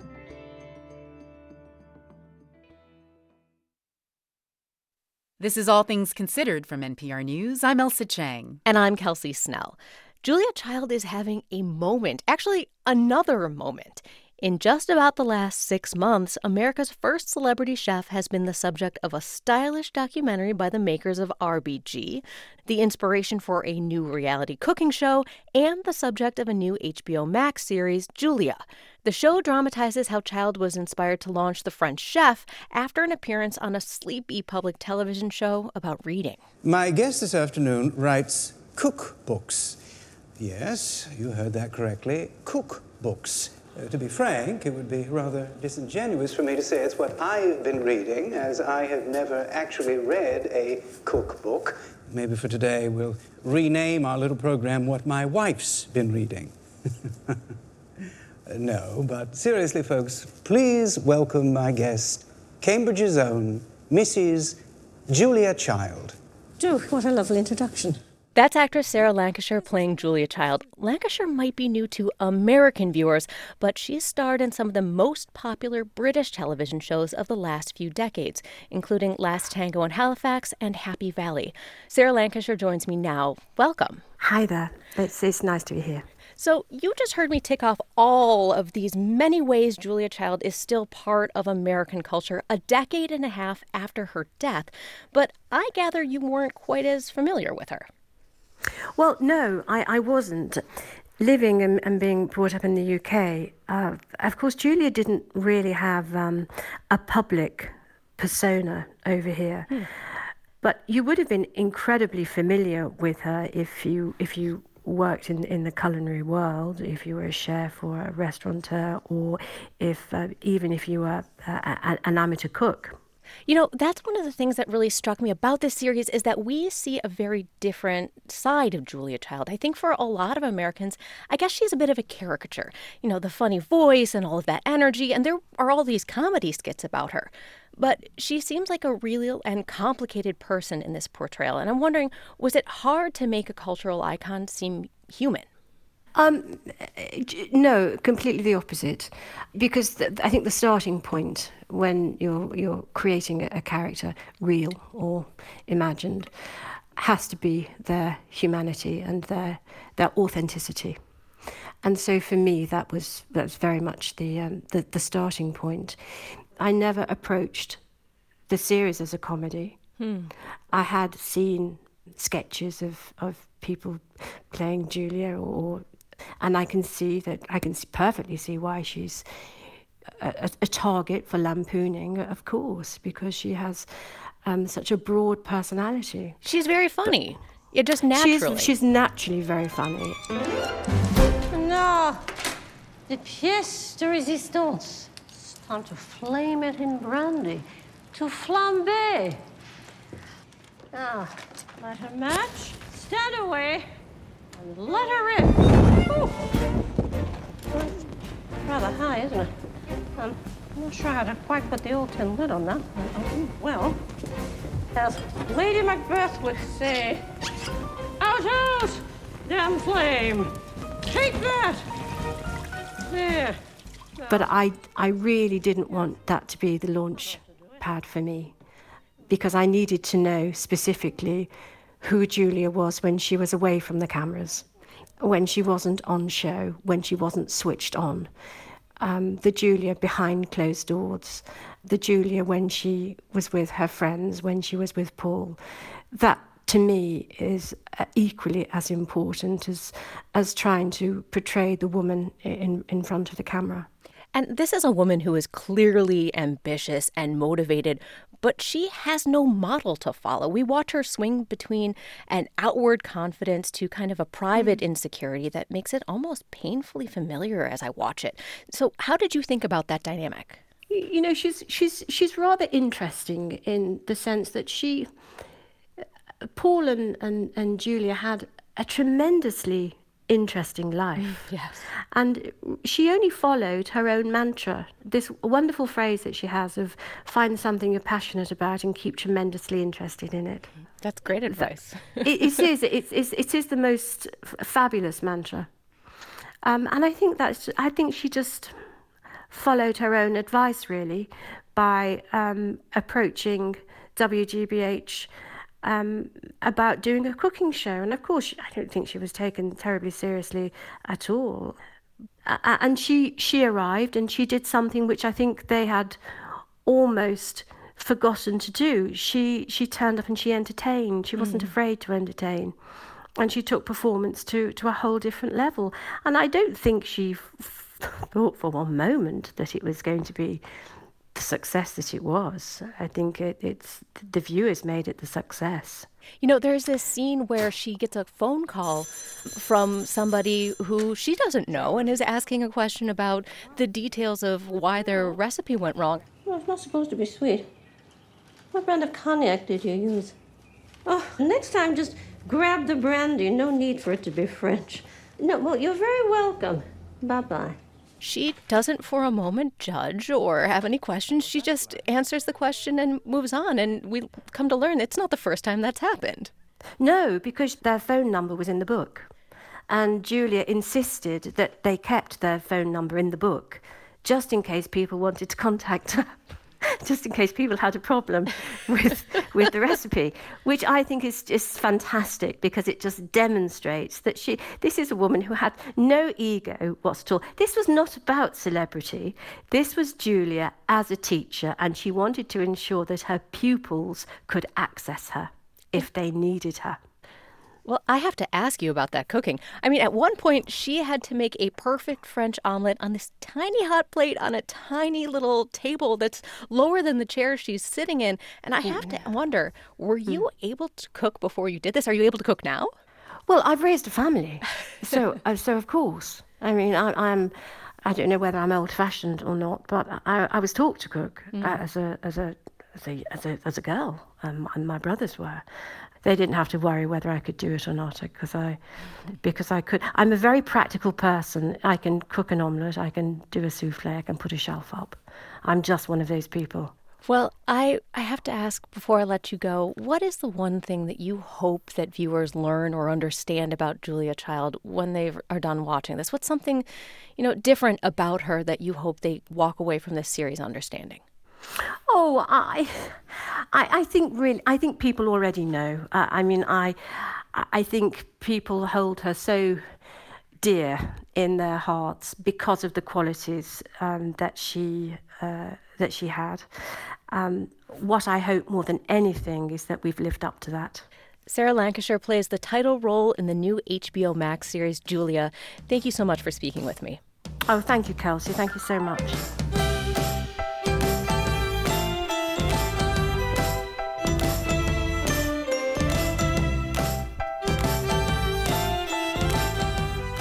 This is All Things Considered from NPR News. Support for NPR comes from this station and from Workday, an enterprise management cloud focused on providing organizations with a system to continuously plan for all what if scenarios. Workday, the finance, HR, and planning system for a changing world. From Progressive Insurance, home of the Name Your Price tool, so drivers can see coverage options at progressive.com or 1 800 Progressive. Price and coverage match limited by state law. From ezCater, committed to solving food for today's workplaces, from sales meetings to employee lunches, online ordering from more than 80,000 restaurants, corporate food solutions at ezcater.com. And from the Annie E. Casey Foundation. This is 90.9 WBUR and WBUR.org. Good evening. I'm Sharon Brody. It is 63 degrees in Boston, coming up on 6 o'clock as All Things Considered continues. And here's a public transportation note. The MBTA is reversing plans to shut down a large section of the Blue Line for the first two weeks of April. That would have forced people going to and from Logan Airport to take the Silver Line or a shuttle bus. Now, the T says the Blue Line work will be rescheduled for later this spring. I'm midday host Jack Lepiarz, and this is 90.9 WBUR FM Boston, 92.7 WBUA Tisbury, 89.1 WBUH Brewster, and you can listen anytime with our app or at WBUR.org. WBUR, Boston's NPR news station. A new study reveals a big increase in police seizures of the dangerous opioid fentanyl. Fentanyl delivers a very powerful high, but it's also very brief. Sometimes this high just lasts for a few minutes, so that means people sometimes can take fentanyl 20 or 30 times a day. It is Thursday, March 31st. This is WBUR's All Things Considered. Good evening. I'm Sharon Brody in for Lisa Mullins.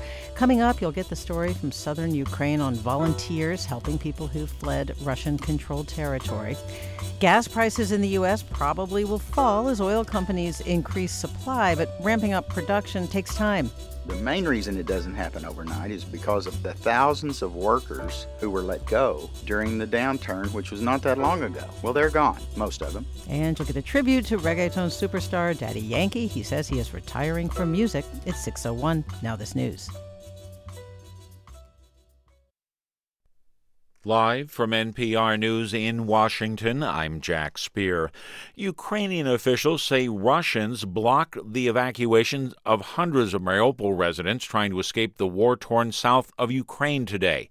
NPR's Becky Sullivan reports from Kiev. The day began with Russia having seemingly agreed to a ceasefire that would allow the flow of evacuees and humanitarian aid along the roads between the safe haven of Zaporizhia and Berdyansk, a city near Mariupol.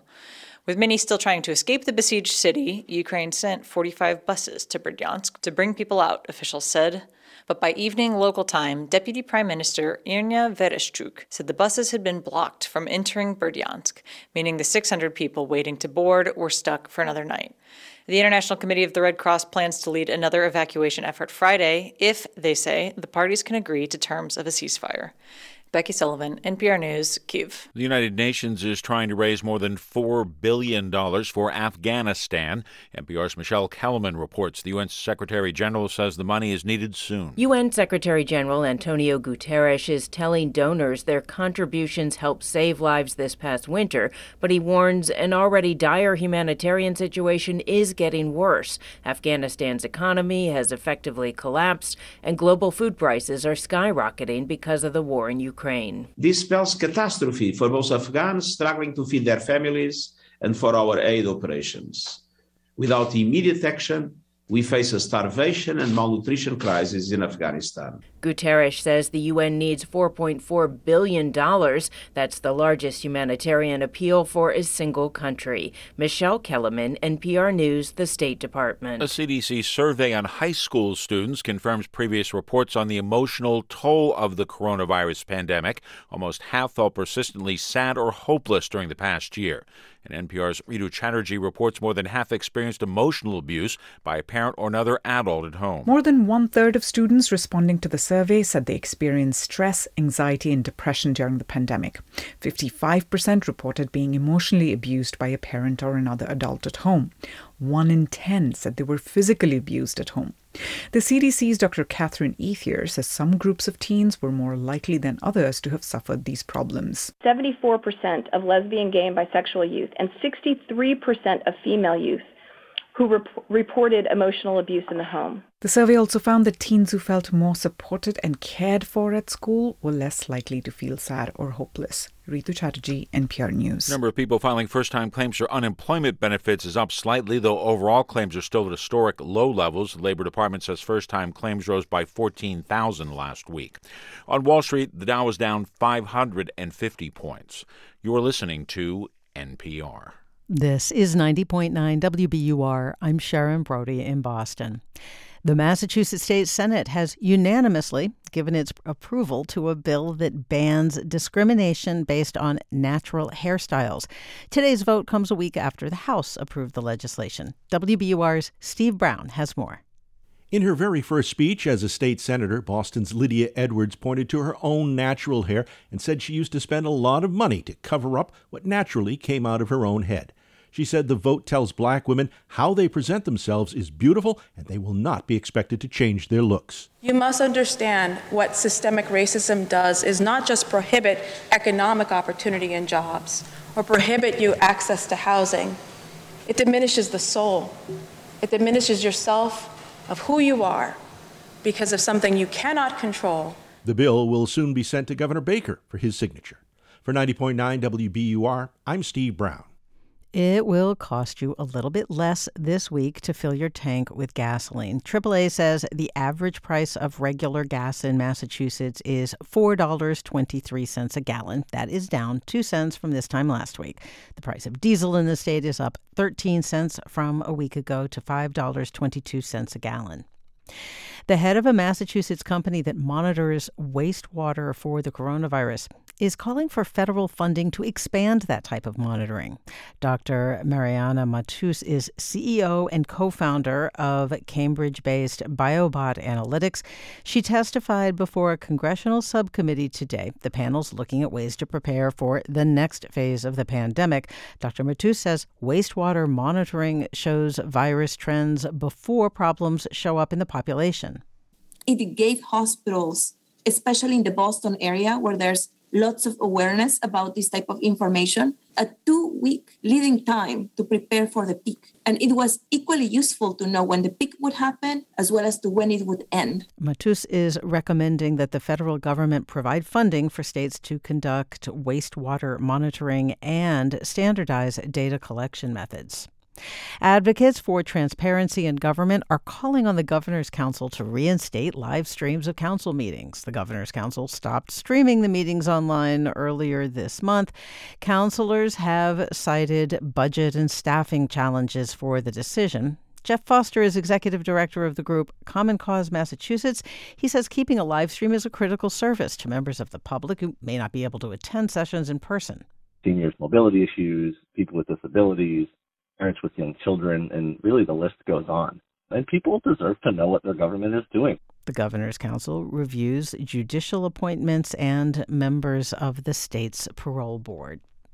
It is 64 degrees in Boston. Showers tonight, a chance of thunderstorms, some fog. Lows in the low 50s. Mostly cloudy tomorrow, a chance of showers. Friday's highs in the low 60s. This is WBUR. From NPR News, this is All Things Considered. I'm Ailsa Chang in Los Angeles. And I'm Kelsey Snell in Washington. There's disturbing new information out today about recent trends in drug use. A new study of police drug seizures shows there's been a massive increase in the traffic of pills that look like legitimate pharmaceuticals, but actually contain illicit fentanyl. NPR's law enforcement correspondent Martin Kaste joins us. Hi, Martin. Hey, Kelsey. So, we've been hearing about the spread of fentanyl for at least a decade now. How much worse have things gotten? Well, so this study was done by researchers who take part in something called the National Drug Early Warning System. And what they did is they looked at drug seizures by law enforcement, which is a, usually a pretty good indirect measure of what's being sold because the cops do chemical tests on what's in the drugs. Mm. And they found that over the last four years, there's been a 50 fold increase in the number of pills that contain the powerful opioid fentanyl. That's 55 zero times more now than in early 2018. And if you want raw numbers, uh, what that means is the police seized almost 10 million of these pills last year. 50, that is a stunning figure. Are there any theories about why this is happening? Well, uh, fentanyl is a synthetic opioid, so it's cheap to make, it's easy to uh, smuggle. Uh, a very heavy user spends only about $70 a day uh, to consume that drug, but there's something else here. Uh, fentanyl delivers a very powerful high, but it's also very brief. Sometimes this high just lasts for a few minutes, so that means people are consuming it a lot more frequently. Uh, we see this increased frequency in all forms of the drug, people ingesting it, smoking it, or injecting it. And I saw that for myself recently when I was shadowing a Philadelphia transit police officer. His name is Alex Byers. He works in an area with a lot of drug use, and he told me it's been grim to see how much more frequently users there are injecting themselves now as fentanyl takes over. You know, we're, we're seeing a lot of individuals who need a lot of medical attention because their their flesh is getting eaten away from uh, injecting themselves, uh, almost to the point where they have to get their legs, arms amputated. Wow, has that been confirmed by drug abuse experts that people consume more fentanyl more often? It has. I talked to Caleb Banta-Green, who studies drug use epidemiology at the University of Washington. He wasn't part of this study, but he told me that people sometimes can take fentanyl 20 or 30 times a day. Imagine a super steep, super herky jerky roller coaster. That's what you're on if you're a regular user of fentanyl. That's a lot worse than heroin where you might be using four or six times a day. This study highlights the growth in fentanyl pills, especially. So, why is that distinction significant? Well, the authors of the study are worried about the fact that these pills look so much like real prescription drugs like right. oxycodone, and some people might assume that they're safer because they're pills. But Banta-Green says you still don't know how strong one of these fake pills is going to be, and because you're taking it so often, you're just increasing your odds of an overdose. And you also have to remember that people aren't just swallowing the pills. One thing that's become really common on the West Coast, for instance, is you see people smoking crushed pills off of sheets of tinfoil. In Seattle, for example, now you see scraps of tinfoil where you used to see spent needles on the ground. So, more frequent use, more odds of an overdose. Why would people prefer these fentanyl pills to other drugs? Well, there's a lot of debate right now about whether people know what they're taking, whether um, it's still accurate to say the pills are laced with fentanyl as if it's being sneaked in. It is true that some users may not know what's in there, but Caleb Green told me that he's uh, surveyed drug users, and by now most of them know that they are consuming fentanyl. These blue pills are seen as fentanyl in the street, and he says the reason people take them is that fentanyl has just become so dominant in the market. It's simply the cheapest and easiest alternative for an addict, so they take the pills despite the risks. That's NPR's Martin Kaste. Thank you. You're welcome.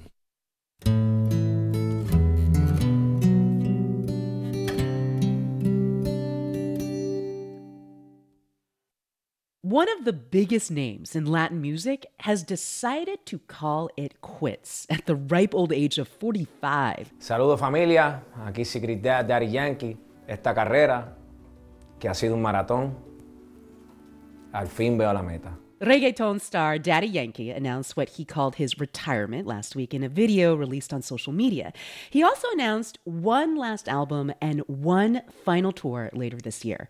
But, you know, retirements, they're not always clear cut in pop music. And here to help sort all of this out for us is Felix Contreras, the host of NPR Music's Alt Latino podcast. Hey, Felix. Hey, Ailsa, what's happening? Can you just first put into context for us, like, why the retirement of Daddy Yankee is like a seismic event in Latin music? Okay, I think first people need to understand that reggaeton could be one of the most popular forms of Latin music ever. I mean, in this age of streaming and YouTube, the streams and clicks on this music number in the billions. And Ramon Luis Ayala Rodriguez helped launch that popularity as a pioneer in developing the genre as it left its roots in Panama and made its way to his native Puerto Rico in the mid to late 90s. Right. And he had like one of the first breakout hits featuring the reggaeton beat, right? Yes. Around 2004, after a decade as a rough underground expression of marginalized Puerto Ricans, that infectious beat broke through to the Latin mainstream by way of his track Gasolina. And for a while, man, it was everywhere.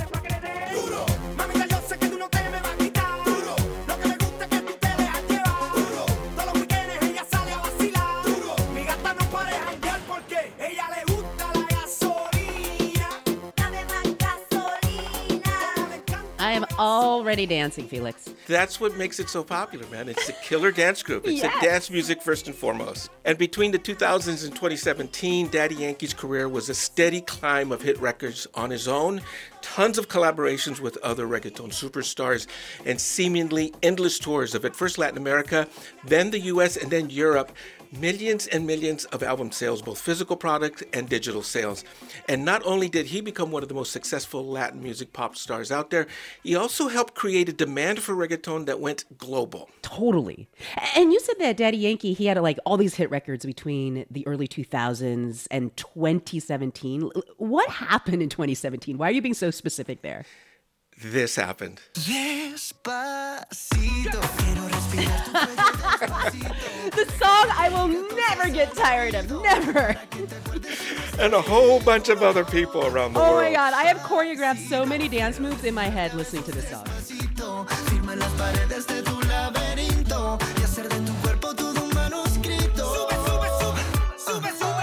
Know, the crazy thing about this song's success is that Daddy Yankee was a hardcore reggaetonero.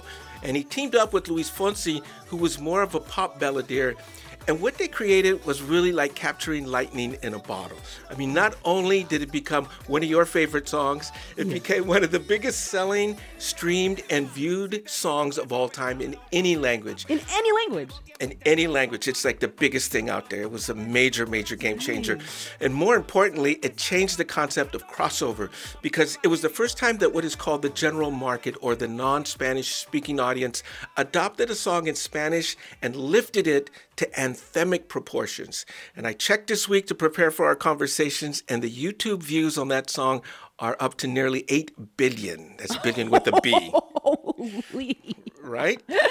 So, as reggaeton has gotten more and more popular as a genre, like, did it start showing up in other forms of music?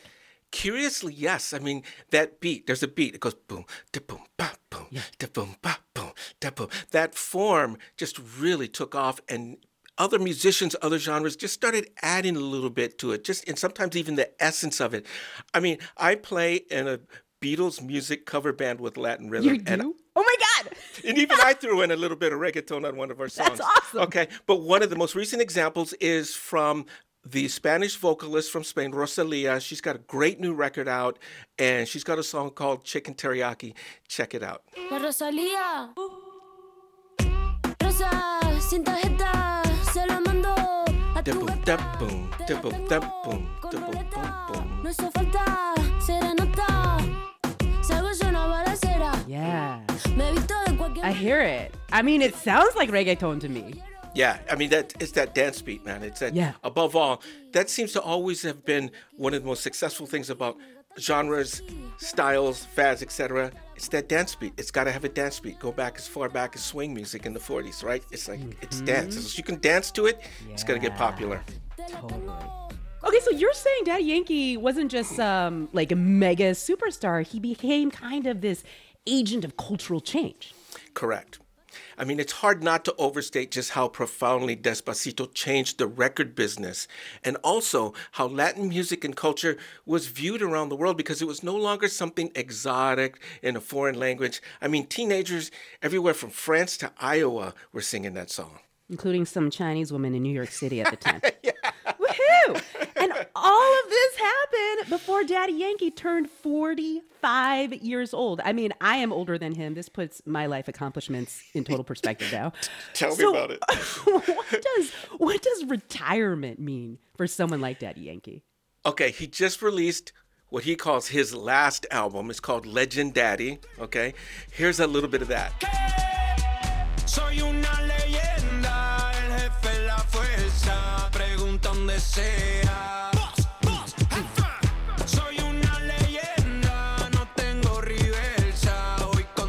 sea. I mean, he's saying, I am a legend. I'm looking back on my career, right? I mean, he's putting things in perspective from his perspective, right? Yeah. He's also set to start a massive final tour later this year. And he hasn't said much beyond that. I mean, my guess, he's going to do whatever he wants, man. I mean, maybe a string of singles instead of dealing with the pressure of a full album. Maybe a series of one off shows instead of a grueling world tour with all the trappings of a pop extravaganza dancers, stage stuff, all that stuff. He's created several philanthropic organizations. He's been involved with the video game creation. I mean, you know, a guy this creative just might even change the meaning of retirement. Totally. Well, he can do whatever he wants. Exactly. Felix Contreras is the host of the Alt Latino podcast from NPR Music. Thank you so much, Felix. Thank you. Thank you.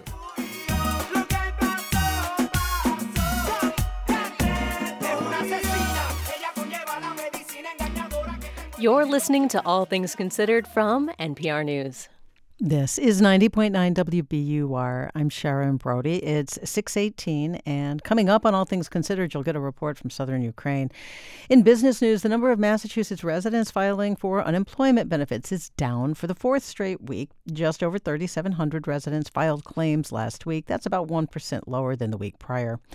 On Wall Street, the Dow closed down today 550 points, or 1.5%, at 34,678. The NASDAQ closed down 221 points, 1.5%, at 14,220. The S&P 500 closed down 72 points at 4530. We are funded by you, our listeners, and by MathWorks, creators of MATLAB and Simulink software, sponsor of Growing Healthy Futures with Greater Boston Food Bank, mathworks.com slash GBFB, and Mass Farmers Markets. Farmers and farmers markets are sprouting up around the state. Find and shop your nearest market at massfarmersmarkets.org. Donate your old car to WBUR. It'll have a new life supporting the news, and you could get a tax deduction. Go to WBUR.org slash cars, And thanks. It is 64 degrees in Boston. Some showers around tonight, also a chance of thunderstorms, some patchy fog, and overnight lows dropping to the low 50s. You can expect mostly cloudy skies tomorrow, a chance of some showers, and Friday's highs in the low 60s. Still relatively mild on Saturday, sunshine, highs in the mid 50s, and on Sunday, a chance of some rain and highs in the low 50s. This is 90.9 WBUR. We're funded by you, our listeners, and by the Kauffman Foundation, working together with communities to break down barriers and prepare all people for success in their jobs and careers as employees or entrepreneurs. More online at Kauffman.org. This is All Things Considered from NPR News. I'm Ailsa Chang. And I'm Kelsey Snell. Across Ukraine, people are volunteering to help in the war effort. Some are signing up for the security forces, some are preparing meals. Others are helping people who evacuate from Russian controlled territory to find transportation and places to sleep. NPR's Jason Beaubien reports from a warehouse near the front lines. It's a place where Ukrainian volunteers are doing a different kind of work. On the ground floor in what used to be a car repair shop in Zaporizhia in eastern Ukraine, men are cutting pieces of scrap metal into strips. They then weld them together to make protective plates for bulletproof vests. A welder, who gives his name as Alexei Simchenko, describes how the pieces of metal are formed into a breastplate. Across the room, sparks fly as other people grind the edges of the plates. Vasil Busharov, who before the start of the war in February was an event planner, now coordinates the volunteers who show up at this warehouse each morning. Busharov says they're using metal from junked cars for the vests. Used cars, old cars we make, and it is work. It is work. Uh, I can show you. We shot in all the plates and have good result. They even brought in some soldiers to shoot at the body armor and make sure it works.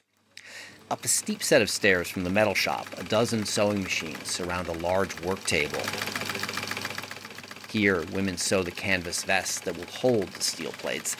Elena Grekova, a local fashion designer who usually sells her clothes in boutiques in Kiev, oversees producing the bulky camouflage vests.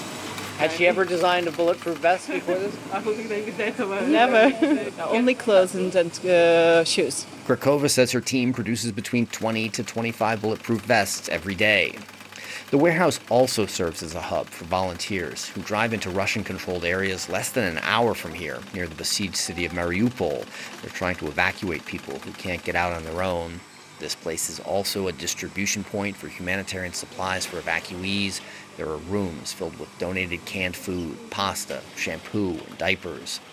One problem for many of the people emerging from the intense fighting, Busharov says, is auto glass. И есть у нас отдельное подразделение, ребята. There is a special division here of guys who help to fix the car windows because uh, almost all the cars that get in here have broken windows. Russian forces have been bombing areas heavily before moving in with ground troops. The bombs can blow out all the windows of any car parked near the explosion. So the mechanics here help patch up the evacuees' vehicles and replace their windscreens if they can. Most of the people fleeing Mariupol and other areas that have been pounded by the Russian invasion don't stay here. Many want to get as far away from the front line as possible, some even saying their goal is to get all the way to Poland. Busharov says hundreds of volunteers show up every day at this center. Mechanics work next to business consultants, packing sandbags. Teachers coordinate delivery schedules. За этот месяц э, очень четко было различие. Yeah, you can uh, see the big difference between people who are afraid and people who are eager to help. And for this time, I have seen so many people that will they will probably become my best friends in future. They are doing incredible things here. For him, he says, this war has brought out the best in a lot of people. Jason Beaubien, NPR News, in eastern Ukraine. High gas prices have everyone from truckers to politicians demanding more domestic oil production. While drilling is up, oil production in this country is still down from three years ago. But as Frank Morris of member station KCUR reports, turning that around just isn't going to be as easy as some might have you believe. Oil is expensive now, but Dick Schremmer, president of Bear Oil near Tiny Peck, Kansas, says there was a time early in the pandemic when he literally could not give the stuff away. The oil that they took that day from us, they charged us $38 a barrel to take our oil. Of course, nobody knew how long the losses would go on, and domestic production plunged 20% as small companies folded or cut staff. Companies also shut down active wells, nearly 5,000 in Kansas alone. Schremmer's standing next to one of them today in a field south of Wichita. The oil thousands of feet below this ancient pump jack is now worth more than $100 a barrel, but pumping it out will take time and lots of money. You know, this well probably cost me $12,000 to get up and running. Idle wells corrode. For most to come back into production, they'll need repairs. And the price of hardware and chemicals used to get oil out of the ground has shot up along with the price of crude. I just ordered a new truckload of pipe out of Houston, and that one truckload of two inch tubing cost me $75,000. Last year, that would have probably cost me $25 to $35,000. That's big money to small operators like Dick Schremmer, while big players like ExxonMobil and BP operate wells producing hundreds or thousands of barrels a day. Hundreds of small companies work on the margins, running low producing stripper wells in states like Kansas, Ohio, and Texas. And Mickey Thompson, past president of the Oklahoma Independent Petroleum Association, says many of those companies face a serious challenge finding employees. The main reason it doesn't happen overnight is because of the thousands of workers who were let go during the downturn, which was not that long ago. Well, they're gone, most of them. And those remaining are putting in a lot of overtime. Close to a riverbank near Oxford, Kansas, two men labor to bring a 1940s era well back into production. Rank crude, reeking of skunk and diesel fuel, sloshes out of an old pipe, splattering the workers as they toil in the mud, slinging heavy, four foot long wrenches and manhandling 200 pound sections of pipe. Everything's heavy and dirty and slimy. Dick Schremmer says workers like these guys are a vanishing breed. This is pretty tough work. It's out in all- all the elements and the heat and the cold and work, you know, 8, 10, 12 hour days. And there are just a lot of people don't want to do that anymore. And it makes for lots of delays. Robert Wagner, who runs Dan D Drilling in Lamont, Oklahoma, has 20 semi trucks outfitted with all the equipment it takes to drill new oil wells. Of those 20 rigs, he's able to staff just two. Two. And then only partially. and so we're not able to meet the demand. It's not just us here in Lamont, Oklahoma. It's everybody in Odessa and everybody in Louisiana. All of them are having the same problem. So oil companies wanting to drill new wells have to wait. And while regulation isn't much of a hurdle in this part of the country, financing can be. And Mickey Thompson says there's one other thing checking a rush to ramp up production common sense. Because there's no guarantee that the price of oil is going to be anywhere near where it is today next month. So they spend all this money and then the price drops, could drop dramatically. Domestic production is still down about 10% from its all time peak in 2019, but it's on the upswing. This well, chugging away just beyond a leafy front yard in Belle Plaine, Kansas, came back online this year, producing a paltry barrel and a quarter of oil a day, enough to make about 25 gallons of gasoline. The U.S. Department of Energy forecasts that domestic oil producers will reach 2019 production levels sometime in the summer of next year. For NPR News, I'm Frank Morris.